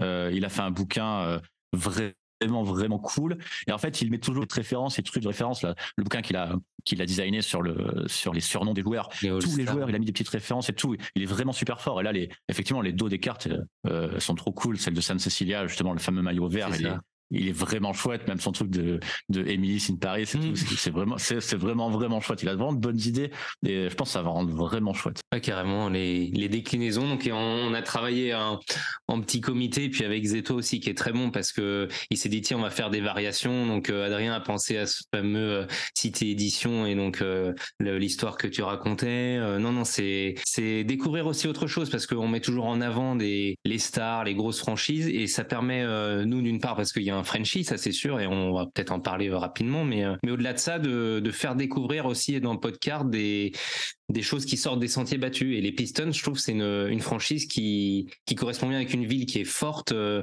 au niveau histoire, au niveau émotion et ce, ce rapport avec le sport US. Bah, tu sais, j'ai fait un, calendrier de l'avant là au mois de décembre. Et en fait, j'ai demandé aux fans des, des Pistons ou les gens qui aimaient de près ou de loin cette franchise pourquoi ils l'aimaient. Et en fait, il y a énormément de gens qui m'ont qui m'ont répondu. Alors soit euh, ils sont fans euh, hardcore des Pistons, soit juste ils aiment un peu comme ça. Mais tous ou presque, ils m'ont tous répondu en fait pour la de la franchise à la ville. Et il y a beaucoup de gens qui, me disaient en fait, c'est rare une, franchise qui est tellement bien identifiée à cette ville. En fait, tu prends, mais je sais pas, par exemple, euh, là je vais citer un exemple peut-être qui est pas forcément pertinent, mais tu prends bon, déjà Vancouver, Memphis et tout, etc. Et puis après, tu avais l'identité Grit and Grind et tout, le, le- les poils à etc. Et puis maintenant, c'est peut-être l'identité de Jamorant, c'est un peu, même si c'est pas exactement flashy, mais c'est plus autour d'une star et tout. Les Pistons, en fait, t'as vraiment jamais eu ça. Bon, déjà, c'est une franchise qui a pas souvent gagné, euh, qui a pas souvent eu de- d'énormes superstars, mais même les plus grands joueurs de l'histoire des Pistons, Joe Dumars, Isaiah Thomas, c'est euh, pendant la période Bad Boys où, où les gens se connaissent les Bad Boys, mais pas forcément Asia Thomas, encore que bon, si, mais dans l'absolu, ils vont surtout te dire les Bad Boys d'une équipe. Et puis ensuite, l'équipe de 2004 dont on parlait tout à l'heure, bah, il y a Ben Wallace, Rachid Wallace, John C. Billups, c'est encore un collectif. Et même, tu vois, l'équipe aujourd'hui, bah, Kate Cunningham, euh, numéro un de draft et tout, etc., futur star ou, ou en tout cas identifié comme tel, peut-être même prospect générationnel. Bon, mais finalement, comme c'est à Détroit, alors les Détroit gagnent pas, ça je suis d'accord, mais comme c'est à Détroit, on entend moins parler que Zion Williamson, par exemple, qui est, joue un match sur quatre, mais euh, parce qu'il est extraordinairement flashy et tout, etc. Et puis il y a tout à créer aux Pelicans, il s'est pas encore identifié, alors qu'à Détroit, bon, ben, euh, Kate Cunningham, il va prendre le relais de de d'Asia Thomas ou de Chauncey Billups, il a un truc à créer, mais dans une franchise qui est vraiment identifiée à cette ville, cette ville de col bleu, même si c'est un peu cliché. Est-ce que tu collectionnes euh, des cartes ou des objets en rapport avec les Pistons Alors, j'ai un, rapport assez maladif avec la collection. Je, Ah bah, bienvenue au club. Alors oui et non. J'étais un énorme collectionneur, euh, notamment sur justement cette fameuse période foot qui a continué après, euh, malgré que je me sois intéressé à la NBA. Euh, collectionner les cartes de foot euh, à tout bout de champ, les trucs, euh, le genre de l'album Panini, à tout ce que je pouvais trouver sur Internet. Super. J'adore, j'adore les cartes. J'adore le, le côté tenir un truc, le visuel, ils sont hyper bien travaillés et tout. Euh, sur un, peu un autre sujet, euh, genre sur les jeux vidéo, euh, NBA 2K et tout, etc. J'adore le mode My Team où il y a, où c'est justement des cartes, c'est hyper, les designs ils sont hyper cool et tout. Je pourrais prendre une carte juste pour le design parce que voilà, c'est chouette. Donc effectivement, quand j'ai commencé à suivre sérieusement les Pistons et avoir un, peu de pouvoir d'achat, bah, du coup, je me suis acheté quelques cartes. En fait, je me suis dit, que t'arrêtes parce que ça va être, ça va être un enfer. Je vais pas savoir me, me raisonner. Même aujourd'hui, tous les, tous les petits jeux en ligne, là, les jeux de collection, euh, tout, etc. J'adore jouer avec les cartes, avoir un design, un truc qui brille et tout. Donc, du coup, j'essaye de me, de, de limiter tout ce qui est truc euh, euh, sans fond, quoi. Tu vois, tout ce qui est collection sans fond, j'essaye complètement de me limiter. D'accord. Et quelques maillots ou casquettes Ouais, même, même quelques, même quelques maillots, casquettes. On m'en a ramené de Détroit, tu vois. Ça, ça, les casquettes de Détroit, j'étais content. Maillots, j'essaye de pas trop, trop en avoir. Parce qu'on sent que tu veux pas basculer, quoi. Pour en avoir un peu moins de 10, que je veux vraiment pas exagérer. Sinon, tous les, tous les City Edition et tout, un truc qui sort du lot, tu vois. Le maillot euh, City Edition l'année dernière, c'était le rouge, là, le retour du rouge. Le maillot City Edition de cette année, San Cecilia, j'ai tellement envie de l'avoir. Malheureusement, comme c'est les Pistons, il est pas en vente en France. J'essaie de me, de me retenir pour pas l'acheter aux États-Unis. Je me dis, c'est peut-être un peu mieux parce qu'en fait, tout ce qui sort du lot, tout ce qui est, bah, tout ce qui est pas euh, bleu et blanc des Pistons, j'ai envie de l'avoir. En fait, c'est affreux. On sent que la frontière hein, pour craquer, elle est pas loin. Ah mais complètement. Euh, je- je- J'essaie de faire attention. J'ai une vie de famille, j'ai un enfant à nourrir, voilà. Donc euh, atten- attention les cartes. Ah ouais, non. Et euh, est-ce que tu peux nous donner un petit mot aussi donc pour Killian Ice, euh, ton ressenti, euh, son, son arrivée, voilà, tout ça? Bah, déjà, moi je trouvais ça, bah, déjà je trouvais ça très très chouette d'avoir un deuxième français à Détroit parce qu'à l'époque on avait aussi Sekou Doumbouya. Quand il y a eu sa, sa draft, j'étais à fond, à fond, à fond, à fond. Je voulais absolument qu'il y ait Kylian Hayes à Détroit. Je savais qu'il y avait des bonnes connexions et tout, donc ça c'était chouette. Je t'avoue que comme un peu tout le monde, on est un petit peu tombé de haut. On a eu un peu peur parce qu'il y avait ce mal français de Sekou Doumbouya à New York, il y avait Nikina. Tu sais, c'était un peu les Français qui osent pas trop, qui osent pas trop euh, se, montrer, euh, se prendre des risques, se faire mal et tout, etc. Et Kylian, il était un peu dans ce, dans ce mood-là. Ça n'a pas été facile pour lui. On, euh, Dwayne Casey lui a demandé des trucs bizarres, un coup beaucoup de responsabilité, un coup pas de responsabilité. On s'est fait à l'idée un petit peu à Détroit que ça serait probablement pas le franchise player qu'on espérait, surtout que juste après on a pris Kyle Cunningham. Mais on s'est dit ça peut être un très très bon joueur de complément. Et effectivement, il est en train de le devenir. Il se force un peu, il est un peu plus en réussite. Et on va dire depuis, euh, euh, allez, euh, deux mois, on va dire, c'est euh, c'est un peu la raison qui me fait encore regarder les Pistons avec plaisir parce que il y a des matchs, on souffre quand même. Donc franchement, s'il continue sur cette lancée, qu'il prend un peu plus de place et tout, etc. J'espère même qu'on pourra le garder parce que finalement, il va peut-être faire doublon avec avec Kate quand Kate reviendra en, en pleine forme. Donc euh, franchement, je suis- j'ai beaucoup plus d'espoir que la même. Si on avait eu la même discussion il y a six mois, je t'aurais dit franchement, ça sent vraiment pas très bon. quoi. Ok. Moindry, t'avais regardé quelques matchs? Euh, pas cette année. Enfin, j'ai vu le j'ai vu le match de Paris qui était en clair sur Canal+. Moi aussi, ouais. Par, euh, par Georges Eddy. Bah, C'était dégueulasse, hein, les Pistons. Hein. C'était affreux. Ben, Kylian, justement, était, était horrible Ah, ici. ah Le début de match, waouh.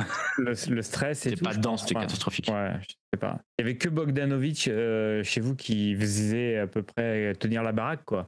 C'est ça, hein, c'est Boyan Non, c'est lequel C'est Boyan Ouais. euh, Ouais, Boyan ouais, Bogdanovic, ouais. Ouais. Et euh, lui et Jalen Duren, quoi. D'ailleurs, il y, a- il y a de lourdes rumeurs là pour qu'il bouge. Enfin, Bah, c'est un peu compliqué. Les Pistons l'ont prolongé à l'intersaison dernière, donc alors que je pensais plutôt qu'ils allaient se servir de lui comme bah, contrat expirant ou autre. Du coup, ça veut dire que si on le lâche, on le lâche pour quelque chose de quand même conséquent, puisqu'on n'a pas de raison de le Ah lâcher oui, tout de oui, suite. Donc, euh, euh, à, D'ailleurs, à- à voir. Je pense qu'il risquera encore d'être euh, d'être lâché, mais à voir. Franchement, à voir. c'est un peu bizarre parce que vous êtes un peu en reconstruction aussi, donc c'est. Ouais, euh, Ouais. c'est toujours très compliqué de comprendre.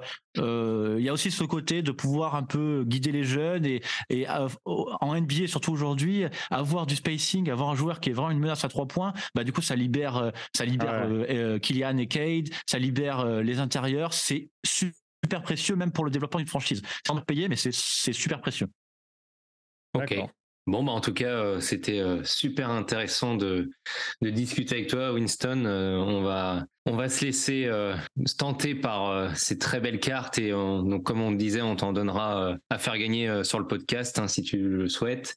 Et puis, nous aussi, on va en faire gagner. Et l'idée, c'était de faire aussi une, action caritative pour des assos. Et elles seront en vente. On a déjà eu pas mal de contacts. Et on les reversera à une association qui est chère à Adrien, puisqu'il est aussi touché personnellement dans ce combat. Donc, c'était toujours aussi dans l'esprit podcast de- d'aider une assos. Voilà. Ouais, ben moi je suis absolument enchanté que vous m'ayez proposé cette idée-là. Euh, je vais faire quelque chose euh, avec grand plaisir autour des chroniques, peut-être un truc euh, justement associatif aussi, faire participer les gens ou, un truc comme ça. En tout cas, euh, merci merci à vous pour l'initiative, merci à vous pour l'invitation. Euh, C'était un super moment de, parta- de partager ça avec vous, c'était vraiment cool. Et puis surtout, euh, bah, continuez ce que vous faites parce que justement, j'ai dit tout à l'heure, je suis un peu frustré toujours de pas pouvoir acheter des cartes ou pouvoir rendre ça euh, plus tangible pour moi et j'adore écouter votre, pod- votre podcast j'adore euh, euh, vous entendre en discuter donc euh, continuez à nous faire rêver un petit peu Merci beaucoup, Winston. Merci à toi, merci Et d'être à très vite. À Salut. bientôt. salut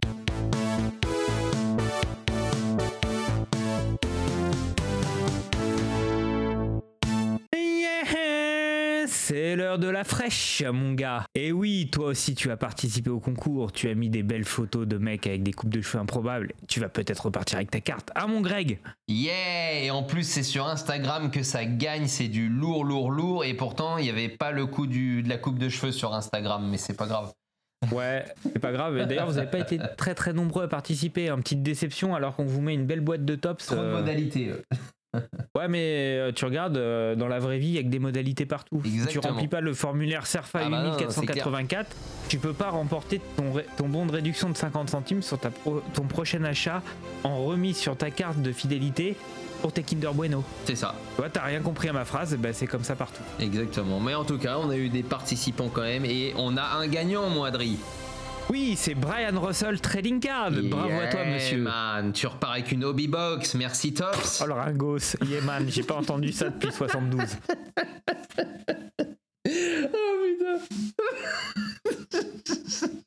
Vas-y man, on se roule un dragon, yeah man. Oh non, mais il est affreux ce Adri, mais il a totalement raison. Et c'est ça, j'assume totalement ce côté euh, années 80. Bah ouais, c'est ça, c'est ça. C'est les vieux qui se, qui se croient cool et qui disent des trucs genre c'est trop de la sphère. Pour dire c'est trop de la balle. Ouais, c'est trop de la sphère, c'est trop de la boule.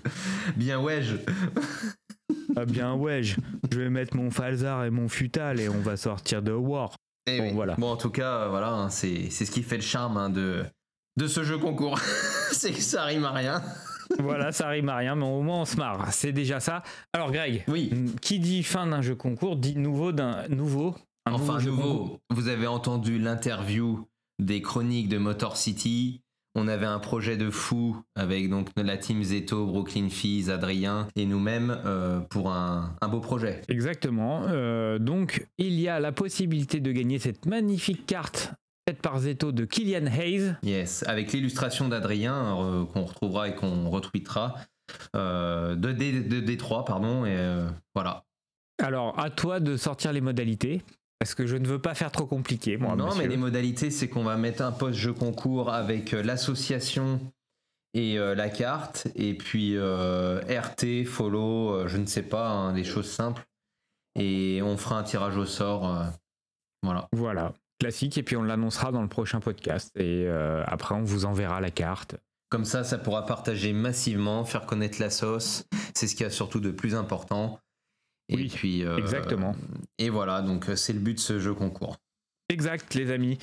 J'espère que vous avez kiffé cet épisode. Moi, j'ai toujours, c'est la kiffance avec toi, Greg.